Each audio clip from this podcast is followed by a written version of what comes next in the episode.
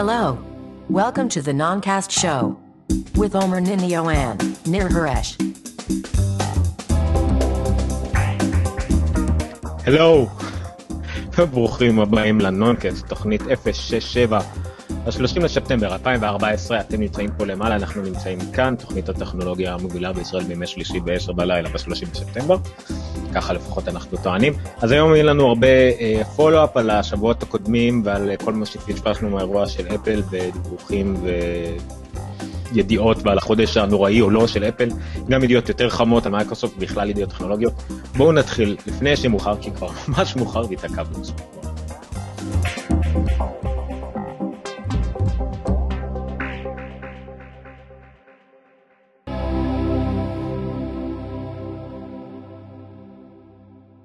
אז האג'נדה שלנו מלאה, פחות או יותר, לא? יופ, אני אעבור להסתכל עליה גם. בוא נראה. בוא נתחיל מפולו-אפים שהיה לנו משבועות קודמים. לא. לא? מה פתאום? לא, אני לא אתחיל מפולו-אפים, כי זה משעמם. בוא נתחיל משהו טרי. לא, אבל פולו-אפים הם חדשות פשוט, הם חדשות שרלוונטיות למה שדיברנו עליהם שבוע שעבר. טוב, אני רק רוצה לדבר שנייה על Windows עשר, כי זה עדיין ברייק טוב, האמת שעד שמישהו ישמע את זה, זה כבר לא יהיה ברייקינג ניוז, אז אפשר לעשות את זה לפי הסדר. יאללה, שוט. בדיוק.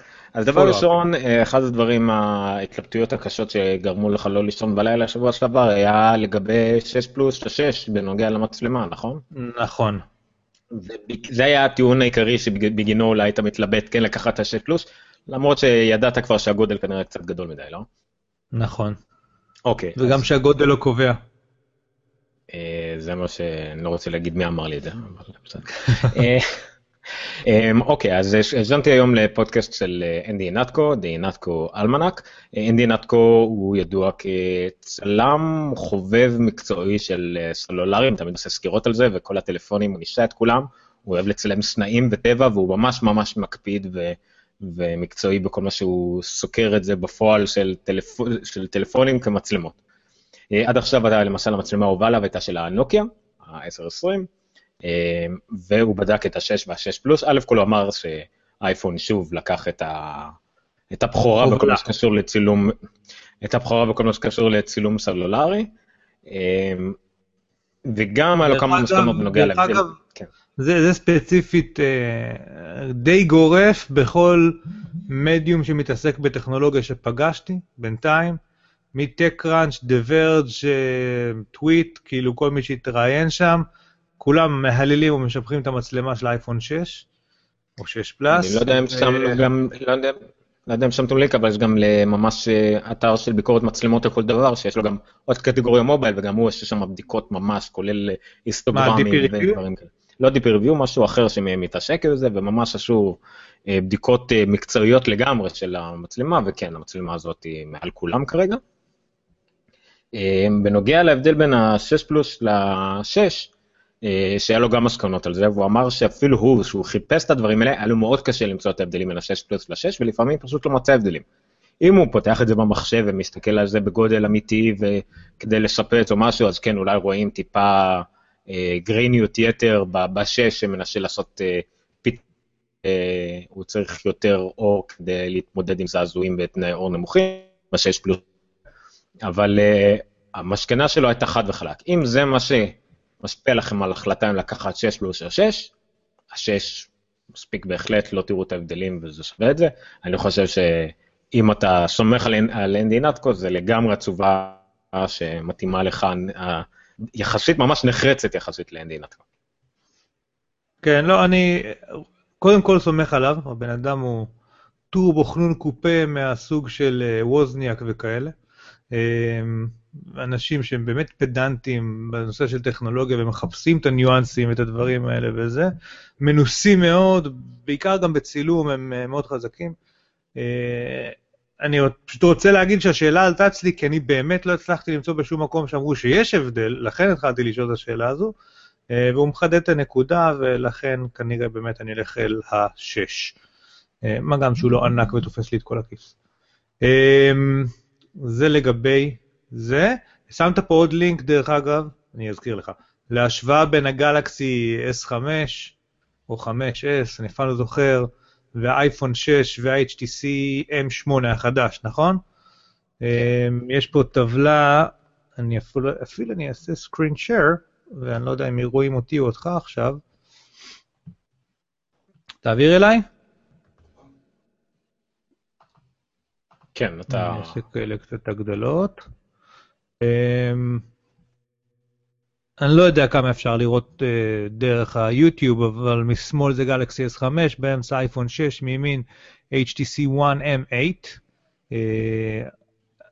קצת קשה, שוב פעם, הצבעים נראים הרבה יותר אמיתיים, חיים, חדים והכל באייפון שש, בצורה שתלכו ללינק, תסתכלו ותראו, קשה להתבלבל בדברים האלה, ה-H D R האוטומטי הזה, גם כנראה עושה עבודה טובה פה עם השמש ברקע והצל בפרונט, ועדיין מצליח לטפל בזה יפה.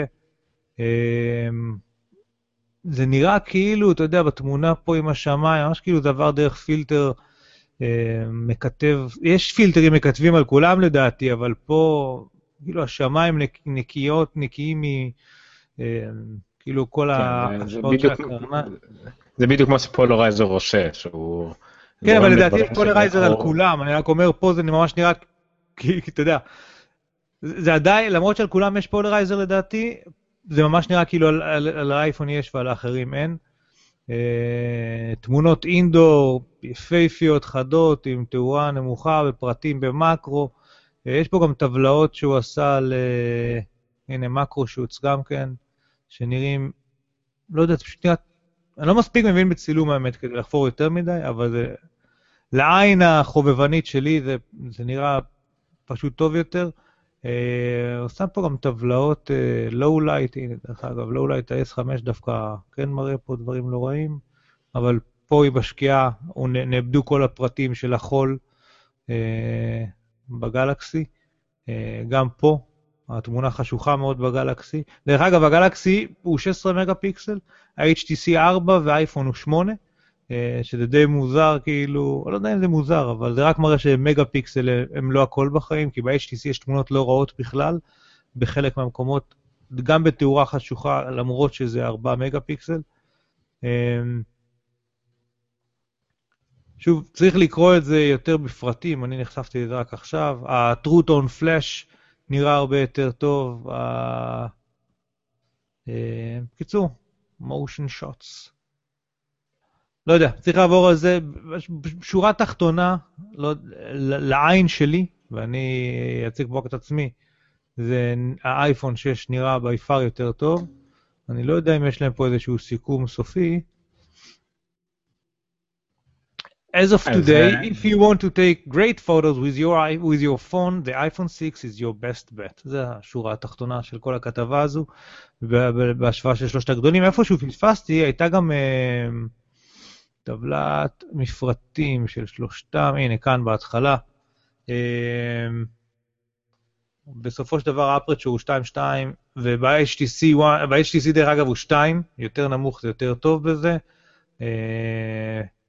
פיקסל סייז קטן יותר באייפון, סנסור סייז, אחד חלקי, גדול יותר באייפון, נכון? לא מתבלבל פה, אה לא, סליחה, האייפון הוא השמאלי.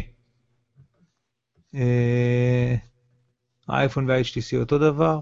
בקיצור, כנסו לכתבה, יש פה המון המון פרטים, כמה שאתם מבינים יותר בצילום, כנראה תבינו יותר מה כתוב פה. שורה תחתונה, כמו שכתוב פה, האייפון ככל הנראה, וכמו שכתוב בעוד מקומות אחרים, האייפון שש הוא כרגע המצלמת המובייל הטובה ביותר שיש. זהו. מה שמביא אותי לסגווי, זו שאלה ששאלתי אותך קודם, ואני רוצה לחדד אותה, האם, אני אעשה סטופ לסקרין שיירינג, אופה, הוא נתן לי נוטיפיקציה עכשיו, זה נורא נחמד מצידו, הוא לא עשה את זה פעם. האם כשקונים בארצות הברית של T-Mobile, זאת אומרת, אם מישהו בארצות הברית רוצה לקנות אייפון שש, כי הוא נורא ממהר ולא יכול לחכות, מישהו היפותטי, ולא לחכות עד שזה יגיע לארץ, T-Mobile יעבוד עם ה-פור ג'י פה? מה אמרנו? האמת שכן, ענו לך את זה במקית. אני יודע. לא כל כך שגור, כן, יש כרגע טווח תדרים שם שעובד בארץ, שזה של ה-אלף שמונה מאות, אבל בעתיד יהיה גם את אלפיים ושש מאות או משהו כזה, אבל ככל הנראה, גם כשיצא Unlocked בארצות הברית, זה יהיה אותו אחד. גם הוורייזון הרי יעבוד בארץ, גם הוורייזון הוא Unlocked. אני לא חושב, הרדיואים שלהם כרגע עובדים כמעט על כל הדברים בכל מקום אחר, אולי מלבד מקומות מוזרים כמו סין. באמת שגם ישראל עלולה להיות מדינה מוזרה כזאת, אבל לדעתי לא בגלל תדרים מוזרים, כמו שקורה בסין וביפן, אלא יותר בגלל מעט תדרים. וכרגע היה בארץ רק שני טווחים, אבל אני חושב שזה זה יתמוך בזה, ולא אמורה להיות בעיה. גם, גם ה-פייב אס, כמעט כל הדברים שנמכרו בארצות הברית, כולל T-Mobile, עבד בארץ, וגם ה-Verizon יבוא עובד עם ה-פור ג'י בארץ. אז אני לא חושב שזה... וגם בסופו של דבר, ה-איי פי שיש לך ביד, הוא ככל הנראה, שרואה עכשיו פור ג'י, ככל הנראה, משתמש באותם תדרים, והוא מגיע unlocked ולא מוגבל לשום חברה, הוא פשוט unlocked, נכון? נכון. מה גם, שאם יהיה כנים, אם תקנה אייפון שש במיוחד בשלב יחסית מוקדם, תוכל תמיד למכור אותו כמעט בלי הפסד, ולקנות או בארץ אם תמצא דיל, או באילת נגיד, או עוד פעם לקנות בהזדמנות שיצא לך כבר אמריקאי unlocked אמיתי, אז זה לא כל כך בעיה, אם אתה משיג את זה במחיר אמיתי, במחיר נורמלי בארצות הברית, זאת אומרת מחיר רגיל ולא מחיר מופרז של מייבים לארץ, אז אתה בכל מקרה כנראה תרוויח את ההפסד, במיוחד אם, אם תקבל את זה מתנה מאמריקאי, ותביא את זה לארץ בשימוש אישי, או במשלול הירקרק. זה, אוקיי, מה, כן? בוכה, בוכה. אז בוא, אני יכול... אז טוב, תדבר על מה שבא לך, האמת. יש עוד שני פולו-אפים, שזה על, דיברנו על שמועות לאירוע הבא, וכבר היו שמועות היום חזקות מאוד על המקרטנה, ודיברנו על סוג שחור בשין, שזה לא באמת שחור, זה אפור, וגם זה התפתח, אבל זה בעיקר התפתח... אני אדבר על משהו אחר. תדבר על משהו אחר, אני אחזור ודבר על הדברים המבאסים האלה. אני חושב שהתחלתי לדבר על זה בפרק הקודם, על נושא ההשתלטות של אפל קצת על, על כל החדשות בתקופת החגים. פשוט עשיתי עצמי רשימה באיזשהו שלב, שנראית פחות או יותר ככה. בשבוע הראשון של ספטמבר, אוקיי, זה לפני חודש, שזה פחות או יותר הייתה, זה היה שבועיים לפני ההשקה של האייפון, האייפון היה בתשיעי לתשיעי, נכון? אז בשבוע הזה, כל החדשות, כמעט ללא יוצא מן הכלל, היו בשמועות שלקראת האירוע של אפל, מה צפוי להיות, האם יהיה iWatch, האם יהיה אייפון, אייפון היה בטוח שיהיה, אבל המון המון המון שמועות לגבי מה כן יהיה, מה לא יהיה. בשבוע שמיד לאחר מכן היה ניתוחים של האירוע, כשדיברו המון בכל החדשות, על uh, payments ועל iWatch וכמובן על האייפון, אבל האייפון עוד לא יצא... Uh, האייפון כן יצא לשוק, לא, האייפון יצא לשוק ב-שבע עשרה, נכון? אם אני זוכר נכון, משהו כזה. אבל היו כבר יחידות ריוויו אצל עיתונאים, והם כבר התחילו לשחרר את הריוויוים באיזשהו שבשבוע שאחרי, אז היה המון חדשות סביב זה. בשבוע, וזה כבר אנחנו עברנו חצי ספטמבר. בשבוע שאחר כך, של ה-שבע עשרה, אז מה שקרה זה שגם התחילו להגיע אייפונים לאנשים, ואנשים התחילו כבר uh, לקנות בחנויות, וגם איי או אס שמונה יצא, אז במשך שבוע דיברו שוב פעם על האייפונים ואי או אס שמונה, עדיין. Um, אנחנו מגיעים לסוף ספטמבר, שזה איפה שאנחנו נמצאים עכשיו. עכשיו uh, מתחילים לדבר כבר על אירוע הבא, אתה פה? חזרת? לא יודע.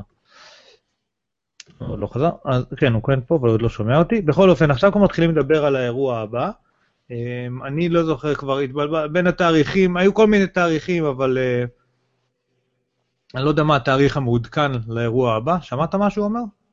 לא, אנחנו רק יודעים שב-עשרים באוקטובר יש דיווח הכלכלי הרבעוני של אפל וכדומה, אני לא זוכר איך זה היה שנה שעברה, שזה היה, נראה לי יש את הדיווח, שהוא ב-עשרים נגיד, איזה יום בשבוע זה יוצא עשרים האמת, ולפי זה אנחנו נדע.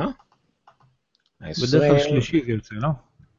לא, עשרים יוצא בשני, אז האמת, או שזה יהיה ב-עשרים ואחת או ב-עשרים ושמונה, כנראה האירוע של אפל. הבנתי, אבל מה שאני רוצה לומר, זה שוב אני אדבר על איך הם מכסים את כל תקופת החגים בחדשות, אז אנחנו נמצאים עכשיו, ששוב פעם יש עוד קצת, עדיין עוד כתבות, האמת שהשבוע תכף נדבר על הרבה כתבות שהיו על אפל, אבל...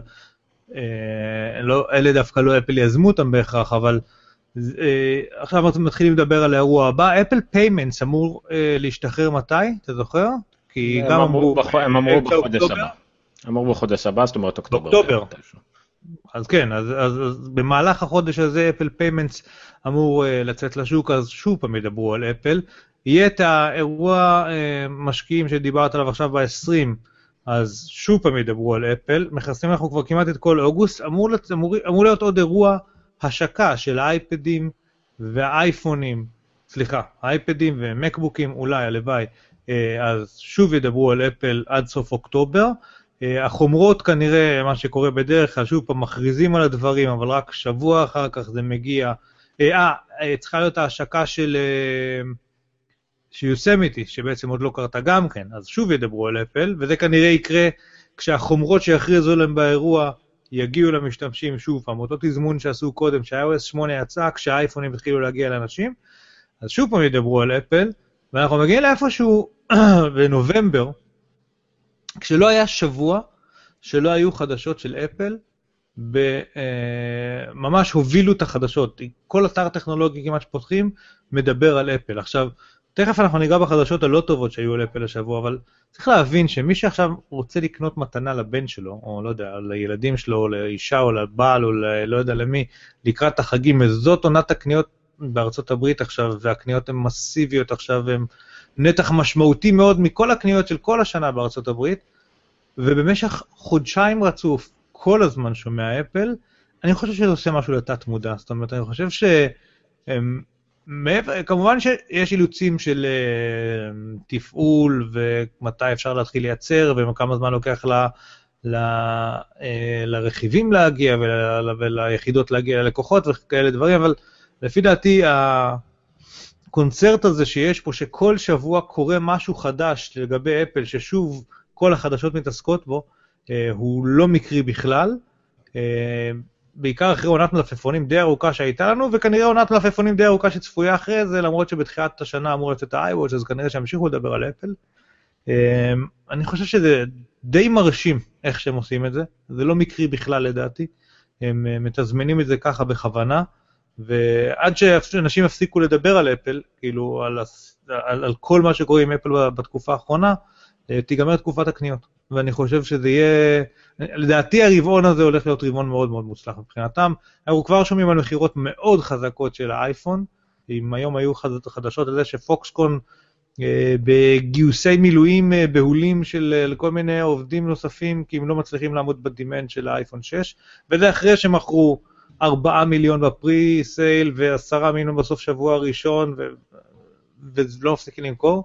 המכשיר הזה מאוד מצליח כנראה. יש לי הרגשה שאנחנו הולכים לראות, שוב, כל זה לפני iWatch, רבעון קניות מאוד מאוד חזק, רבעון חגים מאוד מאוד חזק של אפל. וכל מה שקורה פה עם האירועים החדשותיים לאורך כל הרבעון הזה, זה חלק מסוד ההצלחה שלהם, וכדאי לשים לב, זה מאוד מרשים. לא כל אחד מצליח לעשות דבר כזה. אגב, יצא היום Windows עשר, אם מישהו שם לב. כן, האמת שבדיוק אני מאילן גלר, שהתארח אצלנו בתוכנית, לפוסט עכשיו הוא מבין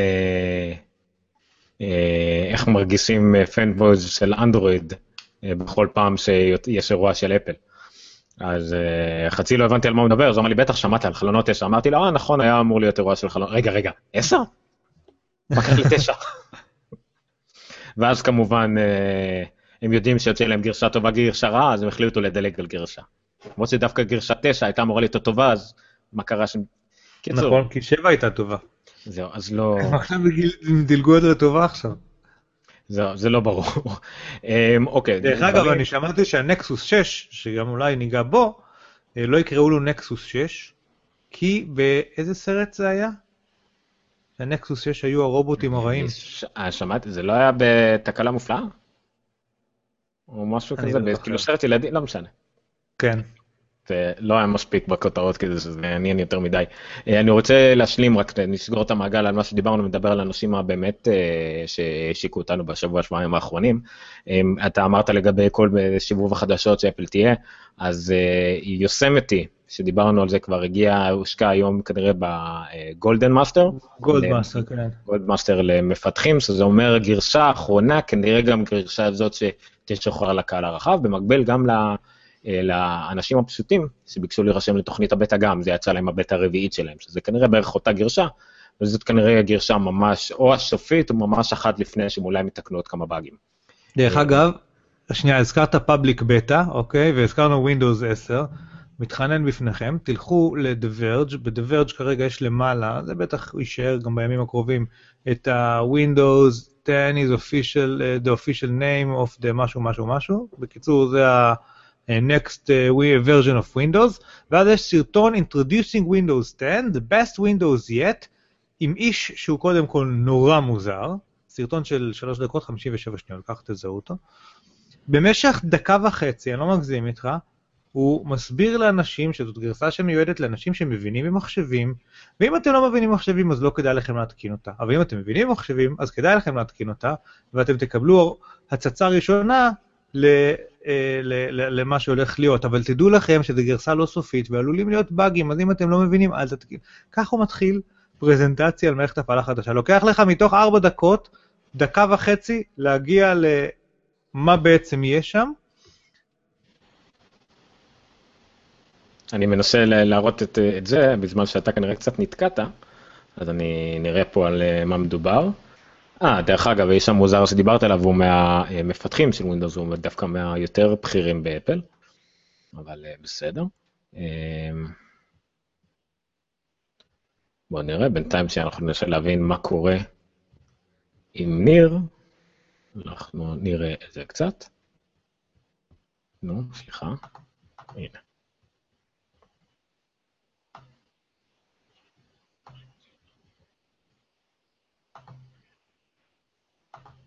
Windows ten technical preview.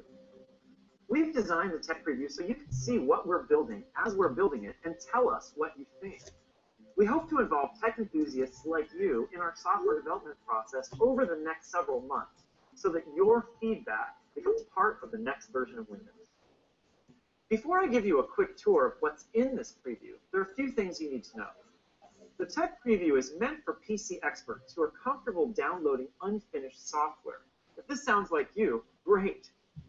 The first step, which you might have already done, is to download and install the tech preview.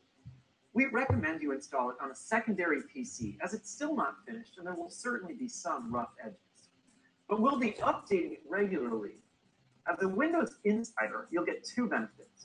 You'll get more frequent updates with earlier but less polished software, and you'll have access to the Windows Feedback app from which you can send us comments. אני מתנצל שאנחנו ממשיכים להראות לכם את השרטון, אנחנו מנסים להחזיר את ניר לחיים, אבל בכל מקרה אני חושב שהבנתם את השרטון הזה, אז אני אשלים את מה שרציתי להגיד מקודם, וניר יחזור אלינו.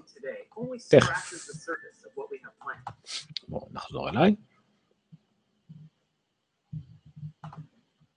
אוקיי, בסדר. אז הדברים שרציתי להגיד מקודם, האמת, זה גם ככה לא עניין את ניר, אז זה רק אני ואתם עכשיו. אה, הנה ניר חזר, וניר, אתה שתי ניר יש לי פה. כן, כן, תמיד אחרי שאני נופל וחוזר יש שניים. היפה יותר זה אני. והנה אתה, והנה אתה זה, אוקיי. אז אתה כעונש תשב שנייה, ואני, יש לי שם את מה שרציתי להגיד עוד מקודם. באיזה שלב נקטעתי, אני לא יודע. אני פשוט, כשעדיין דיברת על הבחור המוזר מווינדוס, ואני הראיתי את הסרטון בפועל. אז אמרנו שבאירוע כנראה שחודש הבא, גם כנראה לזה השמועות יוצג iMac רטנה, דיברנו על זה, שיצא כנראה רק iMac רטנה, לא יצאו אפילו, זה מה שמצחיק, זה הרבה יותר קל להוציא iMac עם מסך רטנה מאשר משך רטנה בנפרד. כי מסך רטנה בנפרד מצריך איזושהי דרך לחבר מחשב אליו, שיכול להעביר תמונה ב-פור קיי ו-שישים הרץ. ואין כרגע אף רחב פה שמשוגע לזה, מלבד שתי קבלים של Thunderbolt שתיים ביחד, וזה רק למק פרו יש. אז זה לא כל כך אפקטיבי. אבל אין מסכי רטינה לא של אפל? יש, וגם הם יכולים להתחבר רק למק פרו, או שהם באיכות יותר נמוכה, או רק שלושים הרץ וכדומה. זה משהו שאפל תוציא. מה שכן, אז שוב, בגלל ש... אז כאילו, שנייה, סליחה, סליחה. הרטינה זה יותר מ-פור קיי? או שכאילו... כשמדברים על רטנה באיימקים, והשיטה של אפל לעשות את זה, זה פשוט להכפיל את הפיקסלים בכל כיוון, זאת אומרת שיהיה פי ארבע רזולוציה. אם באיימק עד עכשיו היה אלפיים חמש מאות תשעים על אלף ארבע מאות ארבעים, זאת אומרת שבאיימק רטנה כביכול, יהיה חמשת אלפים מאה ועשרים על אלפיים שמונה מאות שמונים. שזה טכנית יותר מ-פור קיי, כי פור קיי בהגדרתו זה ארבעת אלפים קווים, זה ארבעת אלפים, אלף שמונים כפול ארבע. ארבעת אלפים תשעים ושש. לא, יותר, אתה מדבר על חשקות שתיים, אבל זה. כן, אבל פה מדובר על מעל חמש קיי, כי זה כביכול חמש. שוב, זה מגוחך, זה אולטרה אייץ' די, זה יכול להציג סרטים של פור קיי, עם טיפה להגדיל אותם, בדיוק כמו שפול אייץ' די היה על... על iMac עשרים ושבע, אז עכשיו פור קיי יהיה על iMac עשרים ושבע החדש, כנראה. לא שנראה את זה כל כך, כי זה יהיה בשיטה של אפל, שפשוט הכפלת פיקסלים, אנחנו נראה בדיוק אותו שטח משך, רק פי ארבע יותר חד. זה יהיה כל ההבדל, אבל זה בגלל שזה מצריך רוחב פס עצום כדי להעביר את זה, זה משהו כמו עשרים ושמונה גיגביט לשנייה, לפחות, אז זה רק משהו שפס, פס פנימי, בתוך המחשב, בין המסך לכרטיס מסך של אפל, רק הוא יוכל להעביר את זה, אז ב-iMac עשרים ושבע זה יופיע קודם. אני לא יודע למה ב-iMac עשרים ואחת זה לא יופיע, אולי פשוט בגלל שאין מספיק פאנלים פור קיי בגדלים האלה, פשוט אשים אותם כבר ב-עשרים ושבע, ב-עשרים ואחת אולי זה לא, לא שווה את ההבדל, כי לא יודע, אין, אין לי באמת, אין לי שיבה לזה, אבל כיוון שזה יהיה כנראה גם ככה מאוד יקר, אז הם ישימו את זה על הדגם היקר מלכתחילה. אז ו... יהיה דגם פרו כאילו חזק כן. ויקר למי שבאמת צריך את זה.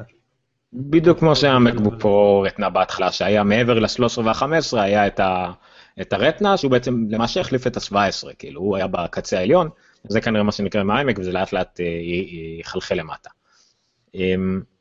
באותו נשימה, דרך אגב, זה גם שמועות על המק מיני, שלא ניכנס אליהם, כי זה נורא מחשב שלא מעניין הרבה אנשים חוץ מאיתנו, כי אנחנו בשוק למק מיני.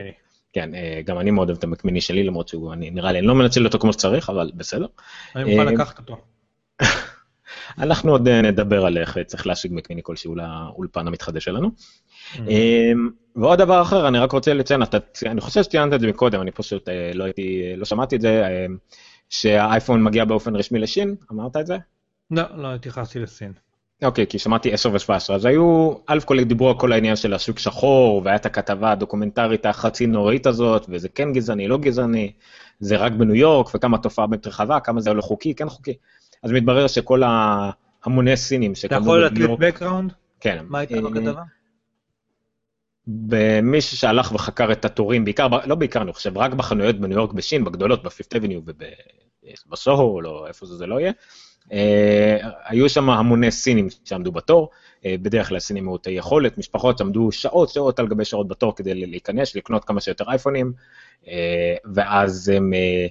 מאתיים מטר משם נתנו את זה למי ששלח אותם, וקיבלו את ה-חמישים דולר שלהם שחר, או מאה דולר שחר, וזה כל היה תפקיד שלהם. היה גם כמה תמונות באמת עצובות, שכל העובדי אפל סטור מוחאים כפיים לכל מי שעומד בתור, ורואים המון סינים שעומדים בתור ולדים מרוצים מהם, ולא מתלהבים בכלל, כי הם באו לשם רק בשביל העבודה, בשביל לקחת אייפונים. אז זה היה קצת עצוב. עכשיו מתברר שזה גם היה בועה מאוד גדולה, כמו רוב השיפורים על אפל בחודש האחרון, בגלל שלא היה שוק לאייפון שש בשין, ממש השוחרים והשוק שחור הזה לא הצליחו למכור אותו יותר מדי, השווי שלו לא היה הרבה יותר גבוה מכמה שעולה חדש רגיל, בוא נגיד, אוקיי, אלף דולר במקום שבע מאות, אבל זה בשוק שפעם היו מוכרים אותו באלפיים דולר, אז זה באמת לא היה זה, והיום בכלל, אולי בכוונה, אפל בכלל קברה את זה, כי האייפון שש קיבל אישור בשין, אחרי כל האישורים הרגולטריים ובירוקרטיים, והכל הוא קיבל אישור למחיר בשין.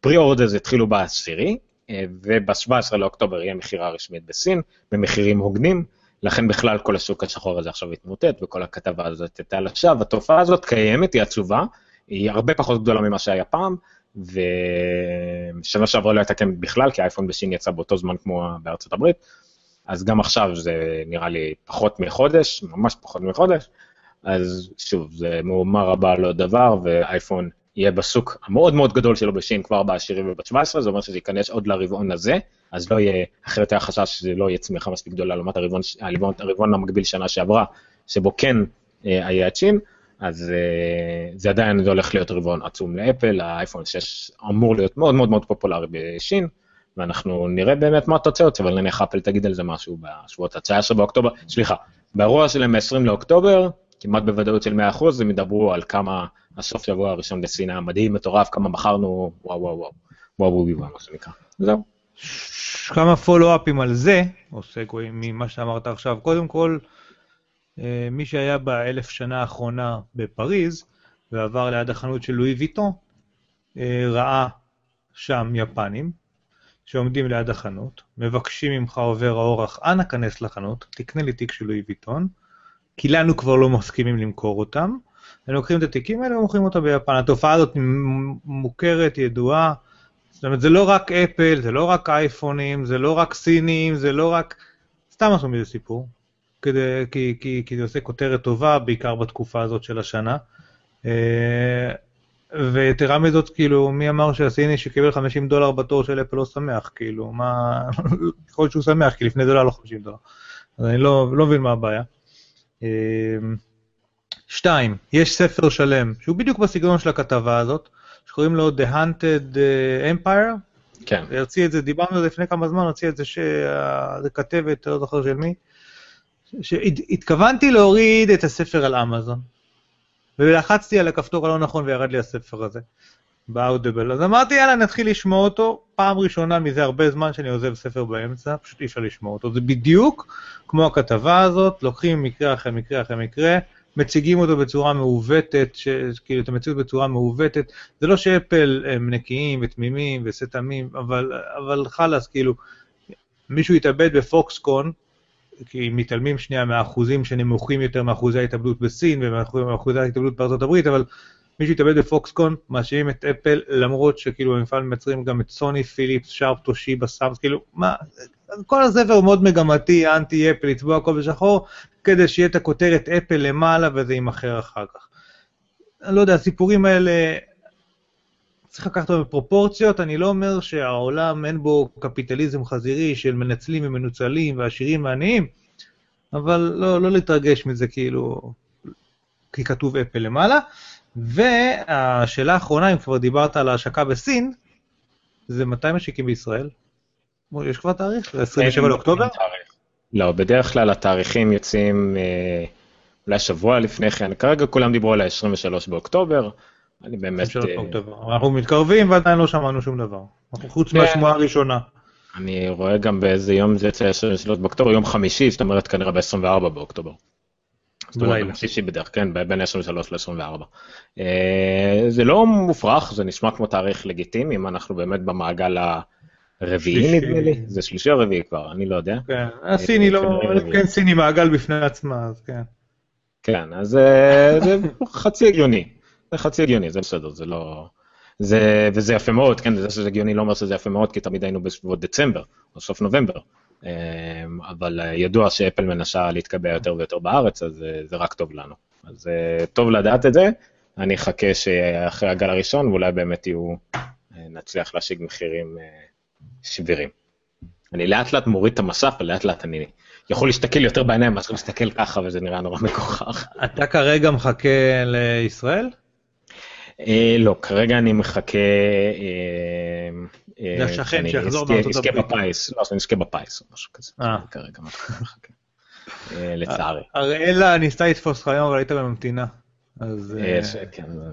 לא יפתיע אותי, אבל כן, לצערי המצב שלי לא כרגע, קרוב לזה בכלל, אני מקבל מעבודה, אני לא אתנגד, אבל זה לא, כרגע אני אחכה לדור הבא, ויש לי הרגשה שהדור הבא יהיה קפיצה יותר רצינית, חוץ מהגודל, יהיה קפיצה הרבה יותר רצינית מהשש, איך אני אקרא לזה, כי אני לא יכול לקרוא לזה שש אס, זה מגוחך. מה-שש אס ל-שש היא קפיצה הרבה יותר גדולה מה-חמש אס ל-שש, לדעתי.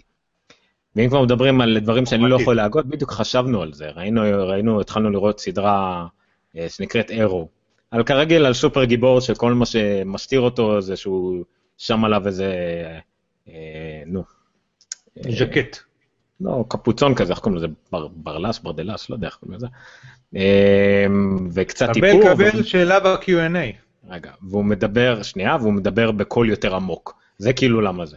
בסדר, אוקיי, מדבר את הכל עמוק, לא רואים את העיניים שלו, איכשהו עוקב. אבל הגעתי למסקנה שאני בחיים לא יכול להיות סופר גיבור. מיד, כן, מיד, אתה יודע, עם גם בדיבור אי אפשר להשתיר את זה, זה לא משנה כמה, אני אנסה לדבר אחרת, זה כאילו, או שאני אצליח, או שהכוח על שלי יהיה לא לדבר עם שין ושמח, גם יכול להיות. או שככה אתה תהרוג אותם, אתה תדבר עם שין ושמח, ואז שיתוק. הנה, אסף שאל אותנו, אם אמר שהפורמט מגניב, תודה אסף, בשמחה, תספר על זה לכל מי שאתה מכיר. זה פורמט שבין זה לבין תראה את הפרק הקודם שלנו, ותראה פורמט אחר, שאנחנו מנסים שזה אולפן עם מסך ירוק וכאלה. אנחנו משחקים את שני הפורמטים, תודה. נכון, וגיליתי שמה שאנחנו מחפשים, שאני קראתי לו, נדמה לי עורך וידאו בפרק הקודם, אנחנו מחפשים פרודיוסר, ככה הם קוראים לצ'ד. כן, אבל זה כי הם אוהבים אותם. מפיק. כן, אוהבים אותו. אז כן, זה, זה מפיק. מה אכפת לי? אנחנו גם אוהבים את מי שאנחנו רוצים שיבוא לעבוד איתנו. מפיק ונתב, נתב זה קצת יותר מסביר מה הוא עושה בפועל. נתב יש בנמל של האוניות. לא, אנחנו לא הולכים לשלם לנתב שלנו, מה שמשלמים לנתב בנמל. שאלון חסן לא ישמע אותך. אומר, יש לכם עמוד פייסבוק, או שאתם מאמצים רק את גוגל פלוס? אז uh, התשובה היא שאנחנו את השידורים עושים בפלטפורמה של Hangouts, ואז זה דרך גוגל פלוס, אבל בפייסבוק ניתן למצוא אותנו ב... גיקסטר. אומר? לא, עשית בילדה בנתורה, אבל בסך משהו גיקסטר. לא משולה. הכתובת המדויקת זה פייסבוק סלש גיקסטר סי או איי אל, כן? אבל חפש גיקסטר בגוגל, שזה האתר בו אנחנו מתארחים, לתוכנית כמו נונקאסט, אבל האתר הוא גיקסטר. בעצם כל העמוד הראשון בגוגל, כי אף אחד אחר לא קורא לעצמו גיקסטר, הכל זה רק אישורים למצוא אותנו, ואפילו יש לנו כזה חיפוש בגוגל, הכל שם, אנחנו גם בטוויטר, פייסבוק והכל. בפייסבוק יש גם נוכחות מאוד גבוהה של גיקאוט, זו תוכנית לגיקים בפן היותר קומיקסי, גיימרי ודברים כאלה. ופה אנחנו מתעסקים יותר בטכנולוגיה, אז תודה.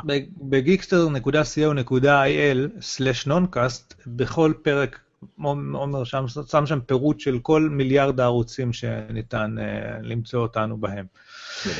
ונגיע למה שאני קראתי לו השבוע השחור של אפל, ואז עומר שינה לי את זה לחודש המבאס של אפל, כי אתה תמיד נורא עדין איתן ואוהב אותם, כי אתה פן... לא, כל כי זה חודש ולא שבוע, בית... למה? החודש התחיל טוב סך הכל, ואז כאילו היה שבוע קקי. גם לא כל כך התחיל טוב, כי השידור עצמו היה מאפן. אז אנשים עוד מתחילים מזה. ואפילו לפני כן היה עוד איזה משהו שאני לא זוכר אם מחשיבים אותו או לא. אבל לא, למה זה הפך להיות משחור למבאס? כי כל, רוב הדברים האלה... זה נכון, נכון, נסכים איתך. זה הכל. אז מה שקרה בשבוע האחרון, ואני כן אתמקד, נעזוב את השידור. לא בסדר כרונולוגי לדעתי, אבל לא נורא. לא בסדר כרונולוגי. אז ככה, שמונה אפס אחת, יצא סוף סוף עדכון, היו כמה באגים, דיברנו על זה שבכל גרסה שיוצאת, יש תמיד באגים קצת, ולכן די מהר אחר כך אפל משחררת איזשהו פאץ' זריז כזה של תיקונים. כן, אתה זוכר שבפרק שעבר ממש חיכינו ל-שמונה אפס אחת, דיברנו על זה, שערכתי את הפרק, הזכרתי, אה, כי בערכתי אותו אחרי שאת הבלגן הזה. אז אמרתי, כן, שיצא כבר שמונה אפס אחת, יטפל את המקלדות, וכולנו ציפינו לזה, ואז... יצא שמונה אפס אחת, ומה אנשים גילו? שברגע שהם מורידים אותו ומתקינים אותו, הם מאבדים קליטה סלולרית. לא כולם, אבל כנראה מספיק. כל האייפון שש והאייפון שש פלוס, כמעט כולם. כן, איבדו ממש את הסרוויס של ה-תרי ג'י, של הסלולר, כאילו נאבד כולו. אבל היו עוד כמה סימפטומים, אני כבר לא זוכר מה עוד. שניים, זה הסלולרי. טאץ' איי די, טאץ' איי די, טאץ' איי די גם כן התחיל לזייף אצל הרבה מדי אנשים. מה שגרם לאפל, תוך שעתיים, מהרגע שהעלו את העדכון, למשוך אותו, והוא לא היה זמין יותר להורדה. מהר מאוד הם הוציאו גם התנצלות, והם הוציאו גם איזשהו workaround, שהיה בעצם לעשות את אותו עדכון, אבל דרך... האייטיונס, שאפרנטלי פתר שם חלק מהבעיה, אלוהים יודע למה. לא, להחזיר לשמונה, לא, זה פשוט היה להחזיר ל-שמונה אפס אפס. אה, ריסטור לשמונה דרך האייטיונס, זה היה? זה דרך אגב, זה כסיידנוט כזה, עדיין היה אפשר לחזור ל-שבע אחת שתיים. בזמן שהייתה התקלה הזאת, וקצת אחרי שנפטרה, עדיין אנשים יכלו לחזור אפילו ל-שבע אחת שתיים. אם היה להם את זה על המחשב, יכלו אפילו לעשות ריסטור חזרה לזה, אבל מאז שהכל נפטר הם מילימו את זה, אבל זה סתם כ... כשולי, זאת אומרת, היה אפשר לעשות את זה, אבל זה צריך לעשות ריסטרום על דרך האייטונס עוד פעם, עם הגרסה הקודמת, כן. אבל יותר חשוב מזה. ואני לא בטוח ש-שבע אחת שתיים אפשר על... על שש, לא. אייפון שש, בדיוק. זה כן, בגלל זה רק זה סיידנות, זה לא קשור ספציפית למקרה שלנו, כן. ומה רציתי להגיד יותר חשוב מזה? יותר חשוב מזה, כן, עד שהם עשו את ה-workaround וכל זה, אבל בתכלת כולם ציפו שייקח להם איזה יומיים שלושה, פחות מ-עשרים וארבע שעות הם כבר הוציאו את שמונה אפס שתיים שפתרת בעיות האלה. כדי לתקן את כל הכוכבית דולר סימן של שקל וסימן קריאה. כן. כן, קיצור זאת הייתה אפיזודה די לא נעימה מבחינת אפל, שוב פעם תכף נדבר על שני אירועים נוספים שקרו במקביל, ממש תוך, לא יודע, ארבעים ושמונה שעות קרו שלושת האירועים האלה, אז היה הרבה bad news סביב אפל ב- בימים האלה, זה היה עוד אחד מהם, כמובן עם הרבה קריאות, אצל סטיב זה לא היה קורה, אבל זה כן קרה, גם שם, אני כבר לא זוכר מה היה התקדים, אבל גם שם היו כאלה דברים, אז לא להתרגש. אנטנה גייט, זה לא... לא רק אנטנה גייט, היה גם פאצ'ים דפוקים שתוקנו, כאילו, גם זה קרה... זה תקלת אנוש. זה פדיחה, אין מה לדבר, זה פדיחה, קיו איי שקשל, אני לא יודע מה אתה כתבת, שאני לא ראיתי את הכתבה הזאת, שמצאו שם איזה השם. כן, זה מתברר שמי שהיה אשם בזה, זה אותו, לא אותו, אותו אחד מאותו צוות שהיה אחראי גם על הפדיחות הראשוניות עם המפות. אז החליטו להוציא אותו כ... אה, כאילו עובד ספציפי... כן, ממש עשו לו שיימינג, וזה היה מקום אחד שעשה את השיימינג הזה, כמה שלינקו לאותה כתבה, שהוא לינקים לאותה כתבה, אבל די מיד אחרי זה, ממה שאני ראיתי, בעיקר בלוגרים, לא... אתרי חדשות ממש עברו על זה בקטנה, אבל בלוגרים והכל, ממש היה מין השכמה כללית, שזה היה דבר מסריח לעשות, לא עושים שיימינג כזה לבן אדם אחד, הם יפתרו את זה, מה שנקרא, הוציאו בכוח את הכבישה המלוכלכת של אפל החוצה, ולא היה לזה שום צורך, זה לא עוזר לאף אחד, זה לא תורם לאף אחד לדעת מי אשם את זה, זה לא... זה לא ישפיע כנראה. גם זה, גם אני רוצה לציין, אין מצב שזה בן אדם אחד, אוקיי, מנסים דברים בפרופורציות. עדכון כזה שיוצא, יש קבוצת קיו איי, ויש קבוצת מפתחים, ויש פרודקט מנג'ר, ואלוהים יודע מה שם ברקע, ויש ארגון שלם שמוציא את הדבר הזה החוצה, ויש להם פרוסס, איזשהו סדר פעולות שאמור לקרות, כדי לוודא שדברים כאלה לא קרו. יכול להיות שהוא היה קשור לפדיחה הזאת, אבל עוד כמה עשרות אנשים כשלו בדרך כדי שהדבר הזה יקרה.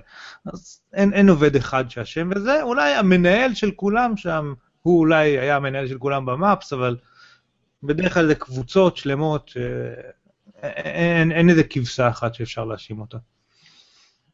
לא יודע למה אמרת כבשה, תכלס. אין כבשה שחורה, אין כבשת רעש, שאפשר למצוא הרבה דברים. כן, זה התערבב עם איזה פתגם. בקיצור, כש-שמונה אפס שתיים יצא, אז נפטרה עוד פדיחה שהייתה בדרך, כי לפני שיצא איי או אס שמונה, היה דיבורים על HealthKit, כש-איי או אס שמונה יצא, והתחילו לצאת כל ה... זאת אומרת, כל האפליקציות שתומכות ב-איי או אס שמונה, מהר מאוד גילו מפתחים, ולא מפתחים, שאת כל האפליקציות שהיו קשורות ל-HealthKit, אפל משכה ולא שחררה אותם, ואז כמובן הייתה הבנה שיש איזושהי בעיה של רגע האחרון עם ה-HealthKit, וב-שמונה אפס שתיים גם הדבר הזה נפטר, וכל האפליקציות ה-HealthKit התחילו להשתחרר, ואפל פתחה באפסטור איזשהו סקשן כזה של אפליקציות Health, והתחילו לצאת דברים מגניבים, האמת שעכשיו ראיתי בדיוק שג'ו בון הוציאו את אפליקציית אפ חדשה, אני לא יודע בדיוק מה היא עושה, והיא משתמשת בכל מה שיש ל-HealthKit להציע, ומסתנחרנת איתו, ומה שצריך לקרות קורה שם כמו שצריך. אני לא משתמש כל כך באפליקציות האלה, כי יש לי אייפון ארבע, שבקושי מצלצל, אז אני לא יכול להמיס עליו. שמנו בעמוד הפרק שתי כתבות של מקסטוריז ושל תשעים וחמש מק, על אפליקציות שכבר משתמשות בזה, הן מומלצות יותר, מומלצות פחות. מה זה אומר משתמשות בזה? זה אפליקציות רגילות לכל דבר מבחינת בריאות, אבל שיודעות לשלוח את המידע שמוספות עליך, המידע הבריאותי שמוספות עליך, לאפליקציית הבריאות של אפל, Health, נמצאת קבוע באייפון עכשיו, עם איי או אס שמונה, ושם באפליקציה הזאת הם מרכזים את המידע מכל האפליקציות, מכל המידע שנותנים לך, ומחלקים לך את זה יפה, לפי קטגוריות, פעילות במנוחה, פעילות אקטיבית, לחץ דם, תלוי אם יש לך אפליקציה שמודדת על לחץ דם, עם הוויזר חיצוני, כל הדברים האלה. אפליקציית בריאות גם יש לה אפשרות לעשות את הפרופיל הבריאותי שלך, עם דברים שתרגיש להם, דיברנו על זה בתוכנית שעברה. האפליקציית בריאות הזאת היא לא משהו עצמאי יותר מדי, למרות שהיא, למרות שהיא בעצמה גם אם לא היה... לא, לא, HealthKit זה הפלטפורמה. זה הפלטפורמה. האפליקציה קוראים לה Health. אה, אוקיי, אתה דיברת על אפליקציה ספציפית, אוקיי. כן, היא אפליקציה עצמאית של אפל, שנמצאת על כל מכשיר, היא מאגדת, באמצעות הפריימוורק הזה קוראים לזה, שנקרא HealthKit, היא יוספת מכל האפליקציות שתומכות בזה מידע, אבל חוץ מזה, גם אם לא היה, כמו שהיה עד עכשיו, ב-שמונה אפס אפס, כבר היה שם מידע, המידע שהם לקחו מה-אם שבע או ה-אם שמונה, למי שיש לו אייפון שש, כבר היה קיים שם, כבר יכלת לראות, ניתוח גרפי. עד היום היית צריך להוריד אפליקציה במיוחד שיודעת לקחת את המידע מה-אם שבע ולהראות לך כמה צעדים עשית. עכשיו יש אפליקציה כזאת מובנית, בסיסית במכשיר, פלוס שלוקחת דברים ממקורות אחרים. האמת, אפשר גם להציג אותה, אבל נעשה את זה אחר כך. בחלק מה שאמור לצאת, כאילו בבקאנד של כל הסיפור הזה, אם אני מבין נכון, של כל הדבר, לקחת את כל הדבר הזה, ואז לשלוח את זה ל... רופא שלך, או כאילו שזה יהיה איכשהו מאותר איתו, גם בצד השני, או במקרה שלך לווטרינר. דרך אגב, אסף כותב שהבאנר של הפייסבוק באתר שלנו מפנה לפרופיל האישי של עומר, ולא לעמוד שלכם. בגיקסטר? בפייסבוק? באתר, כן. אה, אה, מה, הצדדי? זה מפתיע אותי, בואו נראה. עומר הוא מגלומן קצת. בגלל זה הוא עושה לעצמו קודם זום ענק לעיניים. נכון, האמת שנכון, הוא צודק לחלוטין. אבל בינתיים, טוב, אני... מאוד מועיל, אסף. בכל אופן, אז זה היה שמונה אפס אחת, זה היה השלב הראשון בבלגן של אפל. אני מראה את זה עכשיו לאנשים, אני מראה עכשיו לאנשים את האפליקציה. שימו לב, שימו לב, זה סקרינשר של טלפון. כן, עכשיו שימו לב שלמטה, כרגע מה שמופעל זה sources, זאת אומרת מקורות, ואין לי כרגע אף מקור. זה כאילו, פה אמור להופיע אפליקציות אם יש, אבל בכל מקרה, אפילו אם אין לי אף אפליקציה ששולחת מידע, אני יכול לראות דברים כמו למשל, אם היה לי אפליקציה שמודדת את הגוף שלי, אז הייתי יכול לראות body fat, height, יפה שההייט יכול להשתנות לפי מה שהם אומרים פה, אבל לא נורא. הוא הייתי יכול להשתנות. התכווצת עם הזמן. כן, אבל uh, יש דברים אחרים, כמו למשל, פיטנס, הנה, הוא מקבל מנייק פיול ומכל מיני. הנה הסטפס למשל שלי בשבוע האחרון, של דאטה, אני יכול שזה יהיה בדשבורד. מה זה אומר בדשבורד? כי רואים פה משמאל למטה, כפתור הדשבורד שמראה לי את הדברים הכלליים, וככל שיש לי יותר מידע ויותר אפליקציות, אני יכול לראות דברים אחרים בדשבורד. כרגע אני רואה שהלכתי שלוש וחצי קילומטר היום, ארבעת אלפים ושש מאות צעדים וכדומה. חוץ מזה גם פה מימין למטה. אתה פה עם אייפון חמש או חמש אס? חמש אס. בגלל זה שיש לי את ה-אם שבע.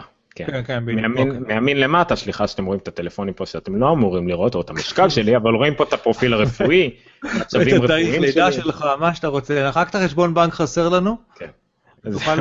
בקיצור, אז דברים חשובים, למשל אין יותר מדי דברים חשובים, חוץ מ...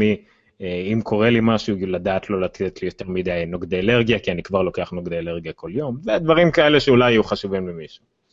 אז זה מאוד נחמד סך הכל, הנה התוצאות החוציות שלי. אני רוצה אפליקציה שתדע מה אני אוכל. יש לך כוס שיודעת מה אתה שותה? מה? יש כוס. זה נכון, נכון. האמת, אם זה מעניין אתכם... את הישראלי הזה שראינו שאתה יכול... להעיר עליו, על כל מיני מאכלים, ואז הוא יודע איזה מאכל זה לפי המבנה המולקולרי. אתה זוכר, ראינו את זה לפני כמה זמן. שכחתי איך קוראים לו. האמת היא שבארצות הברית יש להם יתרון עלינו, שיש אפליקציות שיודעות, לא להגיד לך, כאילו, לדעת מראש מה אתה אוכל, אבל אתה יכול הרבה יותר בקלות להגיד לאוכל. זאת אומרת, יש להם את רוב האמנות והמסעדות והרשתות מסעדות וכאלה במאגר, ואתה יכול להגיד להם פשוט מה אתה אוכל, או מנות קבועות יחסית לאותה תרבות של אותה מדינה, בארץ אין לנו משהו שמתקרב לזה אפילו. אם זה מעניין אותך, פדריקו ויטיצי, הבעלים של מקסטוריז, יש לו גם פודקאסט, הוא גם דיבר על זה, יש לו מצב רפואי מאוד משעם, יש לו שוק של קוצב לב, והוא צריך יותר להשגיח על מה הוא אוכל, אז יש לו ממש מין תוכנית מסודרת של אפליקציות שהוא משתמש בהן, שגם עוקבות אחרי הבריאות שלו, וגם הוא קובע מה הוא אוכל ושומר על הבריאות וכדומה, וזה דווקא... שיטה מאוד נחמדה, במצב שלו קיצוני, אבל זה מראה שיש אנשים שיכולים, עם משמעת אפליקטיבית משעמת, יכולים גם לעשות את זה. שוב, בארץ קצת יותר קשה, כי אין לנו... לדעתי אנחנו באיזשהו שלב, פשוט במנות שאנחנו נקבל, יהיה צ'יפ קטן של ה-אר אף איי די, שאנחנו נאכל אותו גם, ופשוט זה ידווח הטלפון שאכלנו. הראשונים שעשו את זה יהיו שומרי משקל דרך אגב, שכבר עכשיו יש להם תוכנית כזאת, שהם כמעט כל דבר יש להם נקודות. נכון. אז, אז זה דומה מאוד, ואני בטוח שלאנשים שהם באגודת שומרי משקל, יש להם אפליקציות הרבה יותר מדויקות מלנו, מצד שני בשביל זה הם צריכים להיות בשומרי משקל, שזה סיפור אחר לגמרי.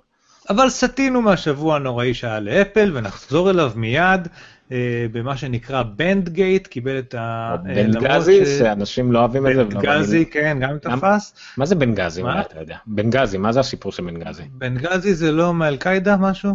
זהו, אני לא יודע. בעיראק, לא זוכר כבר מה זה היה. אה, בקיצור, מה זה bandgate? זה בא בן אדם, אתה יכול לשים את הסרטון בינתיים, המקורי, אני לא יודע אם יש לך אותו, עם ארבעים... לא, הראיתי אותו בשבוע שעבר, לא בא לי לראות אותו, גם ככה הגיע ל-ארבעים ומשהו מיליון, עזוב. בדיוק מה בן אדם, אמר, תראו, אם אני לוקח את האייפון שש שלי, ועושה לו ככה, ואני ממש מכופף אותו חזק, חזק, חזק, אז הוא מצליח להתכופף. אה... ובאופן עקרוני מה שהוא טען, הוא טען שזה קרה ל... זה התחיל מזה שאנשים טענו, שזה קרה להם בכיס, ישבו עם זה בכיס אחורי, בכיס קדמי, היו כל מיני טענות, היה אחד ששמעתי שטען שזה קרה לו בזמן שהוא לבש את זה בכיס של החולצה של החליפה, אבל אלוהים יודע איזה חליפה. זה היה טוקסידו, וזה היה טוקסידו צמוד, כי יש טוקסידוים צמודים, והוא לבש את זה שמונה עשרה שעות. ועדיין, הוא צריך שתהיה לו פטמת ברזל כדי לקופף טלפון. לא, זה חליפות טוקסידו מאוד גבוהות, נראה לי זה ישב לו על המותן, זה בסדר, זה דווקא יכול להיות. אני לא יודע, anyway, האנשים שטענו שבכיס, כשהאייפון שש פלאס של מה שם בכיס, אז הוא קיבל איזשהו כיפוף, מכשיר חדש לגמרי, יש לציין, כן?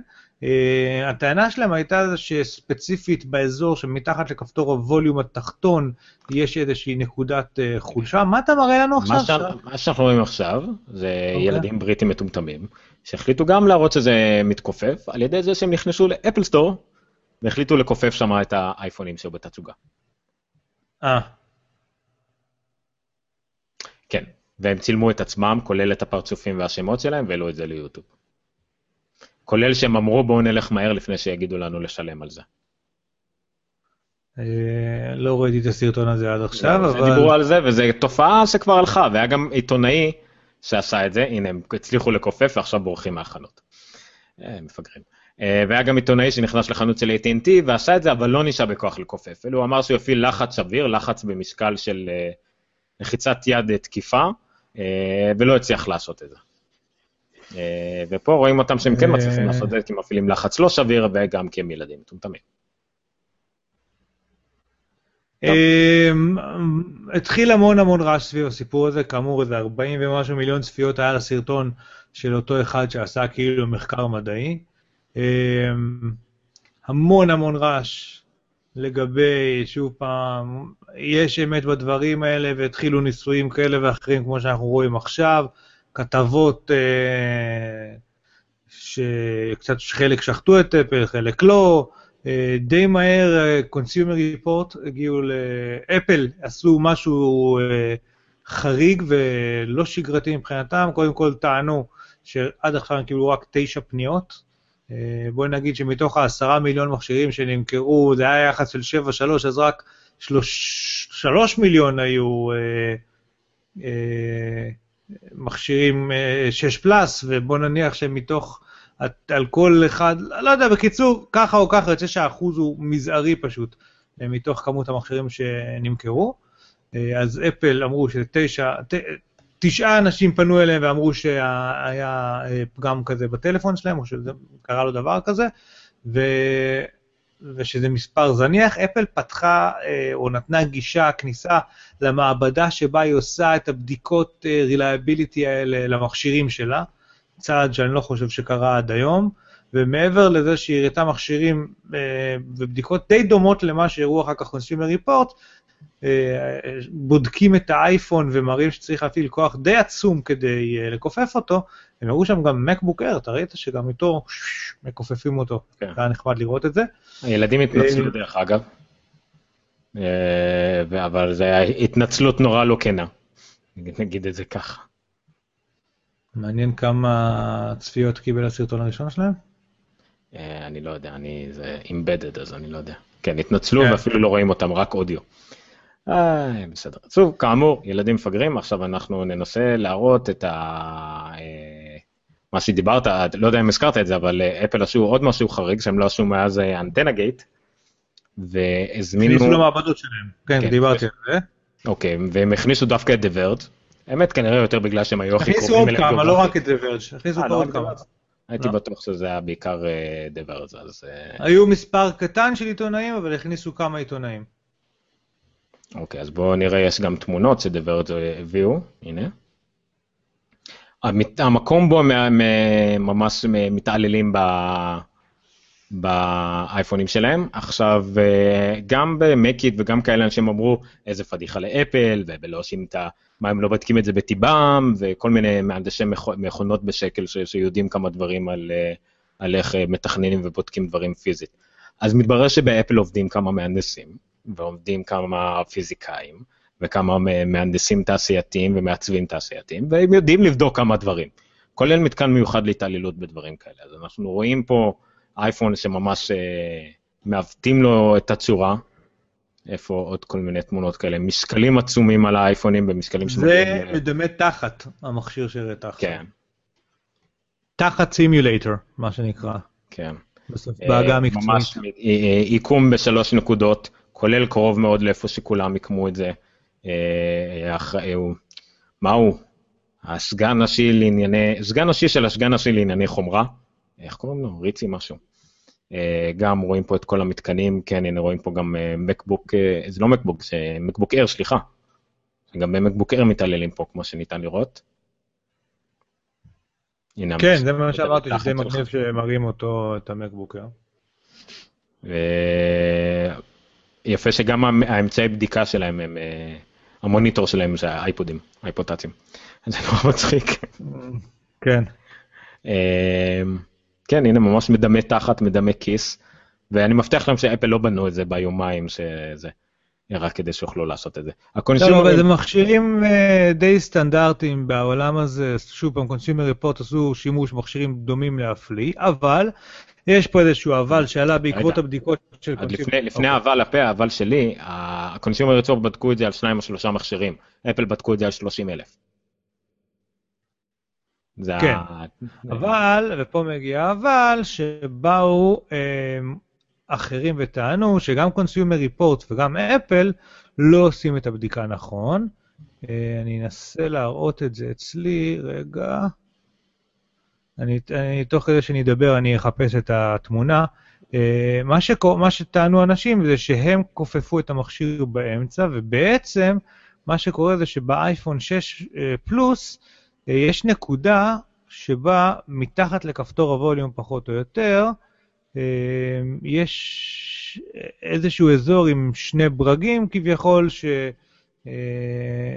הוא בעצם אזור שפנימית, בתוך המכשיר הוא חלש יותר, זאת אומרת, זה לא רק, המסגרת של אפל, הם אמרו, יש בה חיזוקי טיטניום וכאלה דברים, אבל הטענה הייתה שבעצם הבעיה היא לא רק מזה שהמסגרת עשויה מאיזשהו סוג של מתכת, שמתכת ניתן לכופף אותה, אלא גם בעצם העובדה שהמבנה הפנימי, החלוקה של הרכיבים, הסידור של הרכיבים בתוך המכשיר, יוצר איזשהו אזור חולשה ממש ספציפית שם מתחת לכפתור הווליום, ובשילוב עם העובדה שאיפה שנמצא כפתור הווליום, המסגרת היא גם חלשה יותר, כי בעצם יש שם איזשהו חלק שקורסם בתוך המסגרת, אז השילוב של שני הדברים האלה יוצר שם אזור רגיש, והוא לא במרכז המכשיר, כמו שקונסיומר ריפורט עשו ואפל עשו, אלא הוא, אני אנסה עכשיו לעשות סקרין שייר, רגע, מה, לעזאזל אני רואה על המסך עכשיו.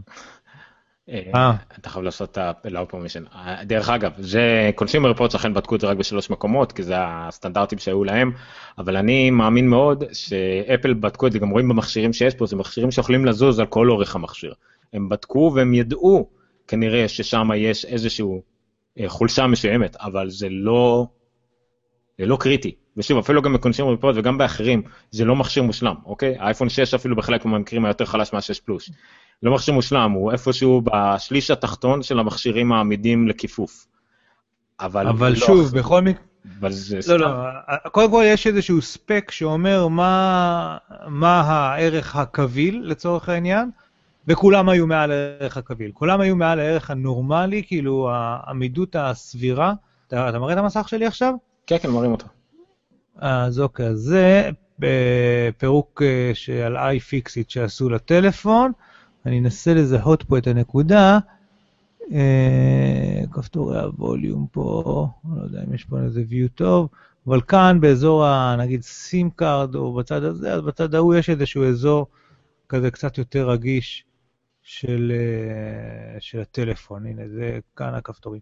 זאת, זאת הטענה, כאילו, בכל אופן שטענו. אז מה, מה אמרתי קודם? שכחתי. לא יודע, לפני זה. כן, שיש את הסטנדרט הזה לבדיקה וכולם עומדים בו. יש הסטנדרט, אז כולם עמדו בו, ובאמת עכשיו השאלה היא כמה מעל, מעל הסטנדרט. עכשיו, הסטנדרט אומר, כאילו, מה, מה, מה השימוש סביר בטלפון?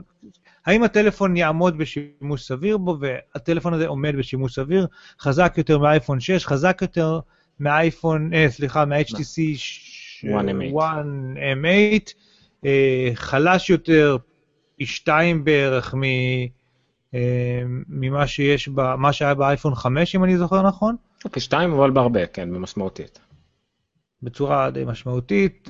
בקיצור, עדיין הוויכוח הזה קצת, קצת באוויר, רוב האנשים שאני שמעתי, רוב האנשים ברוב, שסקרו את הטכנולוגיה, בבלוגים ופודקאסטים בגלל של טכנולוגיה, פסלו את הסיפור. אז אמרו שהמהומה רבה לא דבר שהוא פעם, יכול להיות שהיו כמה מכשירים בודדים שבהם היה איזשהו פגם באמת שגרם לאיזושהי חולשה באזור הזה, בסדר?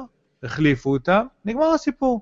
עדיין מסתובבים כנראה בשטח, בסביבות ארבעה מיליון מכשירי, או למד, זה היה שוב פעם, ארבעה מיליון זה לפני שבוע, היום זה יותר אולי לכיוון ה-עשרים מיליון מכשירים כאלה, וככל הנראה לפי כמות ההחזרות, לא מדובר באיזושהי בעיה אה, מהותית, שמישהו צריך להתייחס אליה בקניית הטלפון הזה. בדיוק. אבל, לא, לא סיימנו. איפה אנחנו עכשיו? אז זה היה bandgate שהגיע ביחד פחות או יותר עם uh, הבאג שדיברנו שם ב-iOS שמונה נקודה אפס אחת, ואם זה לא הספיק, uh, הגיע uh, uh, חדשה ממש ממש באותו זמן על מה שנקרא bash. bash זה shell של הטרמינל, אנחנו בטרמינל שפותחים, אז יש את השל של bash שהוא uh, סביבת, uh, איך תקרא לזה, איך קוראים לזה? סביבת עבודה כזאת, או סביבת, אה, אלוהים יודע מה זה, לא יודע בדיוק איך לקרוא לזה, מי שמבין בזה, אז, אז יודע אולי לתת לי שם טוב יותר, שאני לא יודע להגיד את זה בעברית. לא, אבל, לא, זה סביבת אה, עבודה, זה, זה, זה לגיטימי, זה שמה סביבת הפעולה שבה אפשר לבצע ולהריץ סקריפטים ופקודות, ובעצם לשלוט על קורס של המערכת הפעלה. אני אפילו אעשה דבר כזה, אני עכשיו אעשה share screen כזה, זה זה. ואם אתם תסתכלו, אז, אה, כאן לא כתוב, אבל החלון עצמו קוראים bash, ממש ככה. זאת אומרת, פתחתי טרמינל, זה מה שנפתח לי כאן, ובתוך הדבר הזה בעצם, כל ההתנהלות של יוניקס או דברים כאלה, אני יכול בשורות קוד להתנהל כאן.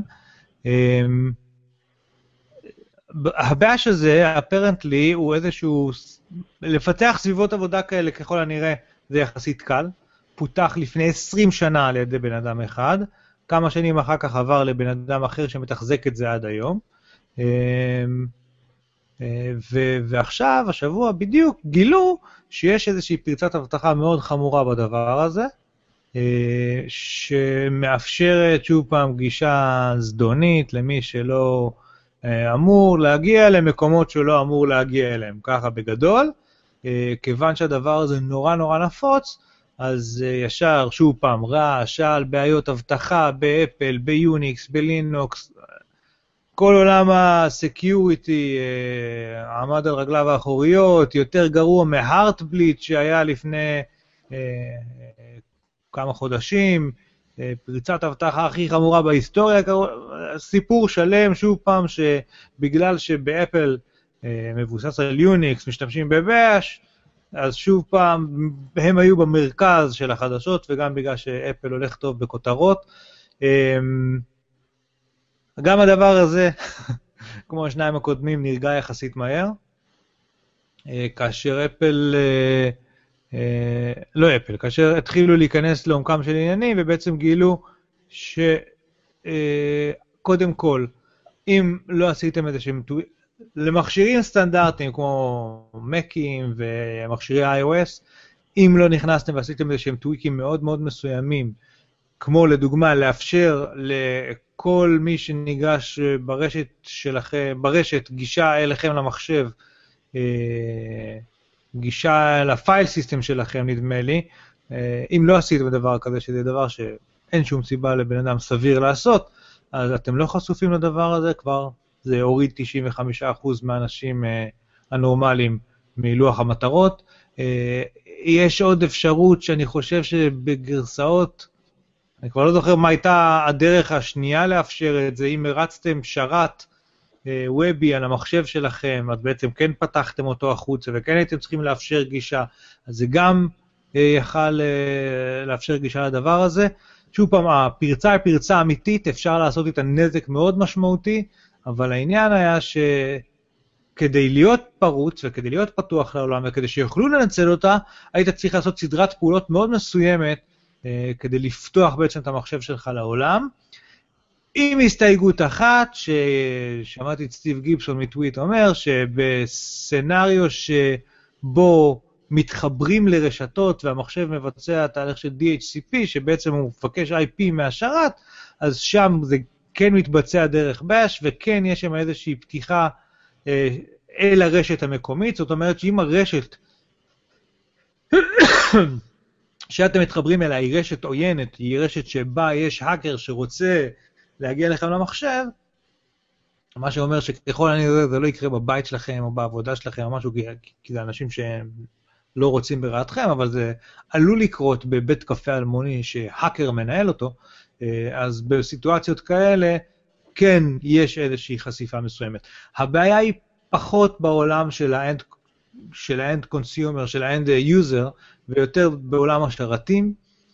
בעולם השרתים כן יש את הבעיה הזאת, וגם גם אם יצא פאץ' שיפתור אותה, ויצאו עכשיו פאצ'ים, אני מניח שיפתרו את זה, בהרבה מקומות עדיין יש כל מיני מכשירים כאלה ואחרים, או, או כל מיני תוכנות ישנות שכן פתחו באש וכן השתמשו בזה, שלא יודע, אני לא חושב שישפיע עלינו בתור בודדים היום, אבל זה כן יכול להשפיע פתאום על איזשהו שרת שבו יושב מידע שלנו, או שאני לא יודע מה, צריך עוד לראות מה יקרה בזה, אם זה ככה או ככה, לכם כרגע אין מה לדאוג, מה שההמלצה העיקרית שאפשר לעשות סביב הדבר הזה, היא לעקוב אחרי עדכונים, ואם יש עדכונים לעדכן.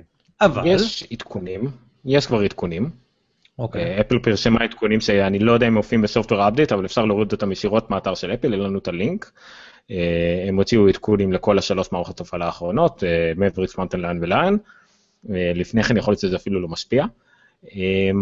אני קיבלתי עדכון שהגיע לי כן בדחיפה, וצריך להתקין אותו לענה שלי, לסינולוגי, לכונן רשת שלי, כי הוא גם כמעט כל... תראו, צוחקים על אפל, אפל נכון, מבחינת מחשבים אישיים, אז כן, מק זה המחשבים עם דש, עם יוניקס הכי גדולים בעולם, אבל יוניקס נמצא על כמעט כל שרת בעולם, כל השרתים... בעיקר שרתי אינטרנט. כן, גם, לא... I B M, גם, גם I B M עובדים על לינוקס, וכל דבר כמעט עובד על לינוקס, כל uh, המיקרוגל עובד על לינוקס, אוקיי, זה, זה ברמה כזאת. היה חשש גדול לגבי uh, כל עולם האינטרנט אוף תינגס בעיקר, ששם נכון.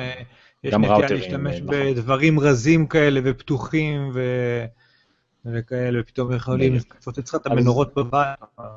אז בדיוק לעקוב אחרי עדכונים, אפל כבר הוציאה עדכון, שינולוג'י הוציאו עדכון, תעקבו אפילו אחרי, וזה חשוב מאוד, עדכון לראוטרים שלכם, אם הראוטרים שלכם שייכים לבזק וכדומה, אז להציק להם, אם ראוטר שאתם קניתם, אז תיכנסו להגדרות שלו ולבדוק שם אם יש פירמוור אפדייטס וכאלה, זה ממש ברמות האלה, ושוב, אמנם ברמת הקלות שימוש, הפריצה הזאת, הפוטנציאל לפריצה הזאת, הוא הרבה יותר קל ומסוכן ממה שהיה הרדבליד, ממש ברמה של כל האקר פשוט יכול לנסות לנצל אותו, השאלה אם יש לו את מי, אז בגלל זה צריך להתגונן מזה בשביל הפוטנציאל, אבל תזכחו שכנראה ברוב המקרים אתם לא מעניינים אף אחד. זה, זה לא רק שאתם לא מעניינים אף אחד, זה גם הוא צריך, בהנחה ולא עשיתם שום שטויות עם המחשב שלכם בצורה משמעותית, הוא צריך להגיע לרשת שלכם ולחפש שם, זה מאוד לא סביר. ברשתות ציבוריות הלכתם לסטארבקס, למרות שזה לא משהו שעושים בישראל, אבל הלכתם לאיזשהו שוב פעם, איזושהי רשת ציבורית למקום אחר, אתם יכולים להיות קצת יותר חשדניסטים שם, לא שיש לכם מה לעשות יותר מדי, אבל שוב, פשוט תיגשו לאפל או תעדכנו את העדכונים וזהו. כן, מה רצית להגיד? לא, לא, אני פשוט מטריד אותי מה שאמר מקודם שהלינק מוביל לפייסבוק שלי, כנראה שזה משהו ש... ידעתי שאתה עדיין מתעסק בזה. אתה לא יכול לחכות לסוף התוכנית. סוף התוכנית אני צריך להרשות כלים. זה גם נכון.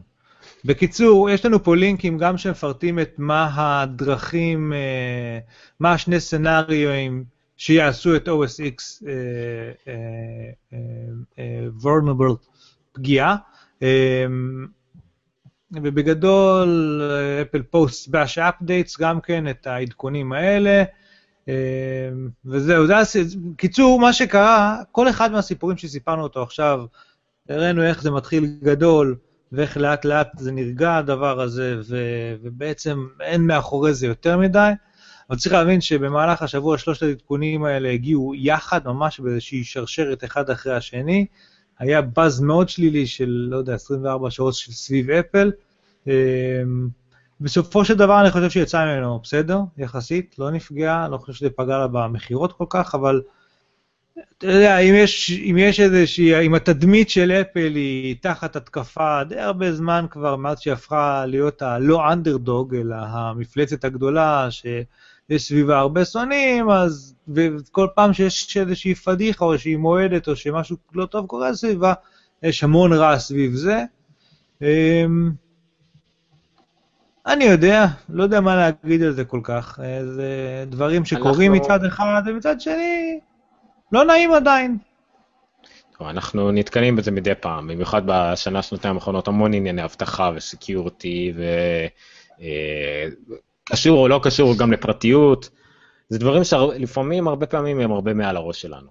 והם מדאיגים א' את כתבי, את עורכי מדורי הטכנולוגיה, כי זה יוצר כותרות מבהילות בטראפיק, ומטרידות את האנשים שבאמת אחראים על הדברים האלה, כי הם יודעים מול איזה האקרים מתמודדים. גיסי למשל עובד ב-איי בי אם, שכל המטרה שלהם היא רק לחשוב איך האקרים עלולים לפרוץ להם את המחשבים ולהתגונן. אז כן, אותם זה מטריד. אותנו, זה רק להיות מה שנקרא אזרחים חכמים, אז פשוט כן, זה, זה, תמתירו את זה ו... לא יודע, זה מאוד חמור, זה הרבה יותר חמור מאייפונים שמתכופפים, ודרך אגב, הבעיה ב-שמונה אפס אחת גם היא הרבה יותר חמורה באייפונים שמתכופפים, אה, בגלל זה צריך לשים לזה יותר, לשים לזה יותר לב, אה, כי לגבי חומרה אין להם הרבה מה לעשות, זה שתתלוננו, אפל לא תתחיל להחזיר מכשירים, אבל תיקוני תוכנה זה אולי משהו שאתם יכולים לטפל בעצמכם, לדאוג שיש עדכונים וכדומה, אז פשוט שימו לב לזה, זה הכל. כן. וכן, דיברנו הרבה על משהו שאנחנו ממש לא מבינים בו כלום, כל מה שקשור לבש וכאלה, אבל בסדר. תרוץ על השלושה, ארבעה אלה עכשיו מהר, ונגיע לשעון בשעה טובה, כי אחרת נלחת זה עוד שבוע, ואז אף פעם לא נדבר עליו. לא, לא, אני גם בעד לדחות השעון, אנחנו לא עלינו זמן לזה היום. אנחנו נדחה את זה פשוט... נדחה את השעון לתחילת אלפיים וחמש עשרה וזהו? פחות או יותר, כן, אנחנו נעביר את זה, אנחנו מעבירים את זה פשוט... אני רוצה להגיד כן נקודה קטנה על השעון שרלוונטית לשבוע האחרון. שוב, דיברנו די הרבה על זה שהטוויסט שאפל הביאה בשעון, אני אשים פה לינק בינתיים... לינק שעוד לא שם, לא כיף לנו ככה בלינקים. אנחנו עתירי לינקים, אם יש משהו שאנחנו יודעים לעשות בתוכנית הזאת, זה copy-paste. רגע, איפה זה היה? בקיצור, הטוויסט המשמעותי שאפל הביאה בשעון הזה, לעומת כל אלה שניסו להקדים אותה, אחרי שהיו, הרי היו שמועות על זה שאפל עושה שעון, ואז... ואז בעקבות זה ישר כל המתחרים הלכו להוציא שעון, בלי שמדומה אפל הולכת לעשות, אז הם ניסו לחשוב מה זה יהיה. עכשיו אני אעשה סקרין שיירינג, והטוויסט בעצם שאפל הביא זה שאם כולם הלכו למשהו שהיה מאוד מאוד טכנולוגי, והמילה שהייתה דומיננטית שם הייתה wearable ו-Internet of Things וכל מיני כאלה, אפל הלכו על הכיוון של אופנה. וכשהם הציגו אותו, הרי הם הציגו אותו עם מלא אופציות גם למסגרות, אבל בעיקר המון המון רצועות שאפשר להחליף, פריט אופנה לכל דבר, כשמלכתחילה צוטט ג'וני אייב, שאומר ששוויץ בצרות, כי, כי, כי השעון הזה יהווה אלטרנטיבה לשעוני יוקרה, יוקרה כאלה, ולא דווקא, הוא לא התייחס אפילו לעולם הזה של השעונים החכמים של סוני, סמסונג וכאלה, כדי לחדד את הנקודה שמדובר בשעון שהוא פונה לעולם האופנה, אז לצורך העניין, אפל עכשיו משתתפים, יש את שבוע האופנה בפריז, אפל בשיתוף פעולה עם קולט, עשו איזשהו אירוע שהתפרסמו כאלה, הזמנות ל-twenty-four hours special event משהו, עם התצוגה הזו בהתחלה, שם את זה איפשהו, שזה כמובן הדמה של האייקונים על השעון, ובאמת הייתה תצוגת עשרים וארבע שעות של ה-iWatch, סליחה, Apple Watch, בשבוע האופנה בפריז, בשיתוף פעולה עם חברות אופנה, כשחלק ממה שנורא מעניין פה זה לראות מי בא להסתכל פה, אז אמנם את השניים השמאליים אני לא ממש מכיר, השניים הימניים זה כמובן ג'וני אייב והרכש החדש מרק ניוסון, אבל האמצעית לצורך העניין, אני אפילו מכיר אותה, קוראים לה אנה וינטור, והיא העורכת המיתולוגית של ווג, השטן לבש את פראדה, אם אני זוכר נכון, מדובר שוב פעם על, על פריט אופנה פרופר עם מגזינים של אופנה בפאשן וויק בפריז, שזה שבוע האופנה, לא יודע, החשוב והמשמעותי ביותר, אני, שני האורחים האלה משמאל הם גם כן אייקונים של אופנה כאלו אחרים, שאני לא מכיר אותם, כי לא מספיק גיי, אבל סתם לא אמרתי את זה, לא מספיק מבין בתחום הזה. בקיצור, אה, זאת קולט, apparently, השמאלית. בקיצור, אפל הולכים לגמרי, לגמרי, לגמרי על הכיוון הזה של האופנה. אופס, לא, זה התכוונתי. וממשיך להיות הטוויסט שיש שם עדיין המון הערכות של אם עולה שלוש מאות ארבעים ותשע דולר הדגם הבסיסי שהוא, אני לא זוכר מה היה שם, ה-iWatch הרגיל בקיצור, אז יש את דגם האדישן עם הציפויי זהב וזהב רוז כזה וכאלה, ששם הדיבורים נעים על כל דבר שהוא בין אלף מאתיים דולר ל-שישת אלפים דולר, ושוב, זו קטגוריה שהיא בכלל לא במשחק של פבלים וכאלה, אלא לגמרי נמצאת ב... בעולם של שעוני יוקרה אופנתיים, ו- ולשם אפל פונים, והטוויסט שלהם הוא מאוד מעניין, ויש מצב שזה מה שכן יגרום להם להצליח, או שזה מה שיגרום לזה לקרוס ולא להצליח, אני לא יודע, כי פתאום יגלו שאין כמו רולקס ואומגה ודברים כאלה. כן, כבר עכשיו ראיתי פה, ראיתי... כבר כמה כתובות שאמרו שרוב האנשים שהיו שם היו פנבויז ומתלהבי טכנולוגיה ופחות אנשי אופנה, הם אלה שרצו ולראות את האפל וואץ פעם ראשונה מחוץ לאירוע של אפל ופעם ראשונה באירופה כמובן, אז זה כזה מה כבר היו כמה ששפתו לזה התלוננו. אין ספק שזה מגנט פנבויז, אבל הנקודה היא שבסופו של דבר בשבוע האופנה עצמו, היו אנשי אופנה, אנשי פאשן, וכאילו הם, גם אם הם לא נהרו לשם כדי לראות השעון, הם היו שם וראו את זה ושמעו את זה, ואפל יוצרים את הבאז בעולם ההוא, בעולם של היוקרה והאופנה. כן. זהו, בינתיים על השעון להיום, אנחנו כל פעם ניתן טיטביץ כאלה קטנים לגבי זה. מה מבין ארבעת ה... האייטמים האלה, אתה רוצה לדבר עליהם, אנימציה? לא, זה דברים רק, אני חושב, בוא נדבר קצת על חדשות שהן באמת מעבר לאפל. ווייז, אני כן רוצה לדבר. אוקיי, אז דבר ראשון על חדשות הישראליות, זה דבר חשוב, למרות שאתה יודע, אני קצת נוטה פחות לדבר על חדשות שקשורות לארץ, כי כולם מדברים על זה, ואני יותר מעניין אותי לתת חדשות בינלאומיות בעברית, אבל כן, זה תפס גם את הכותרות ה...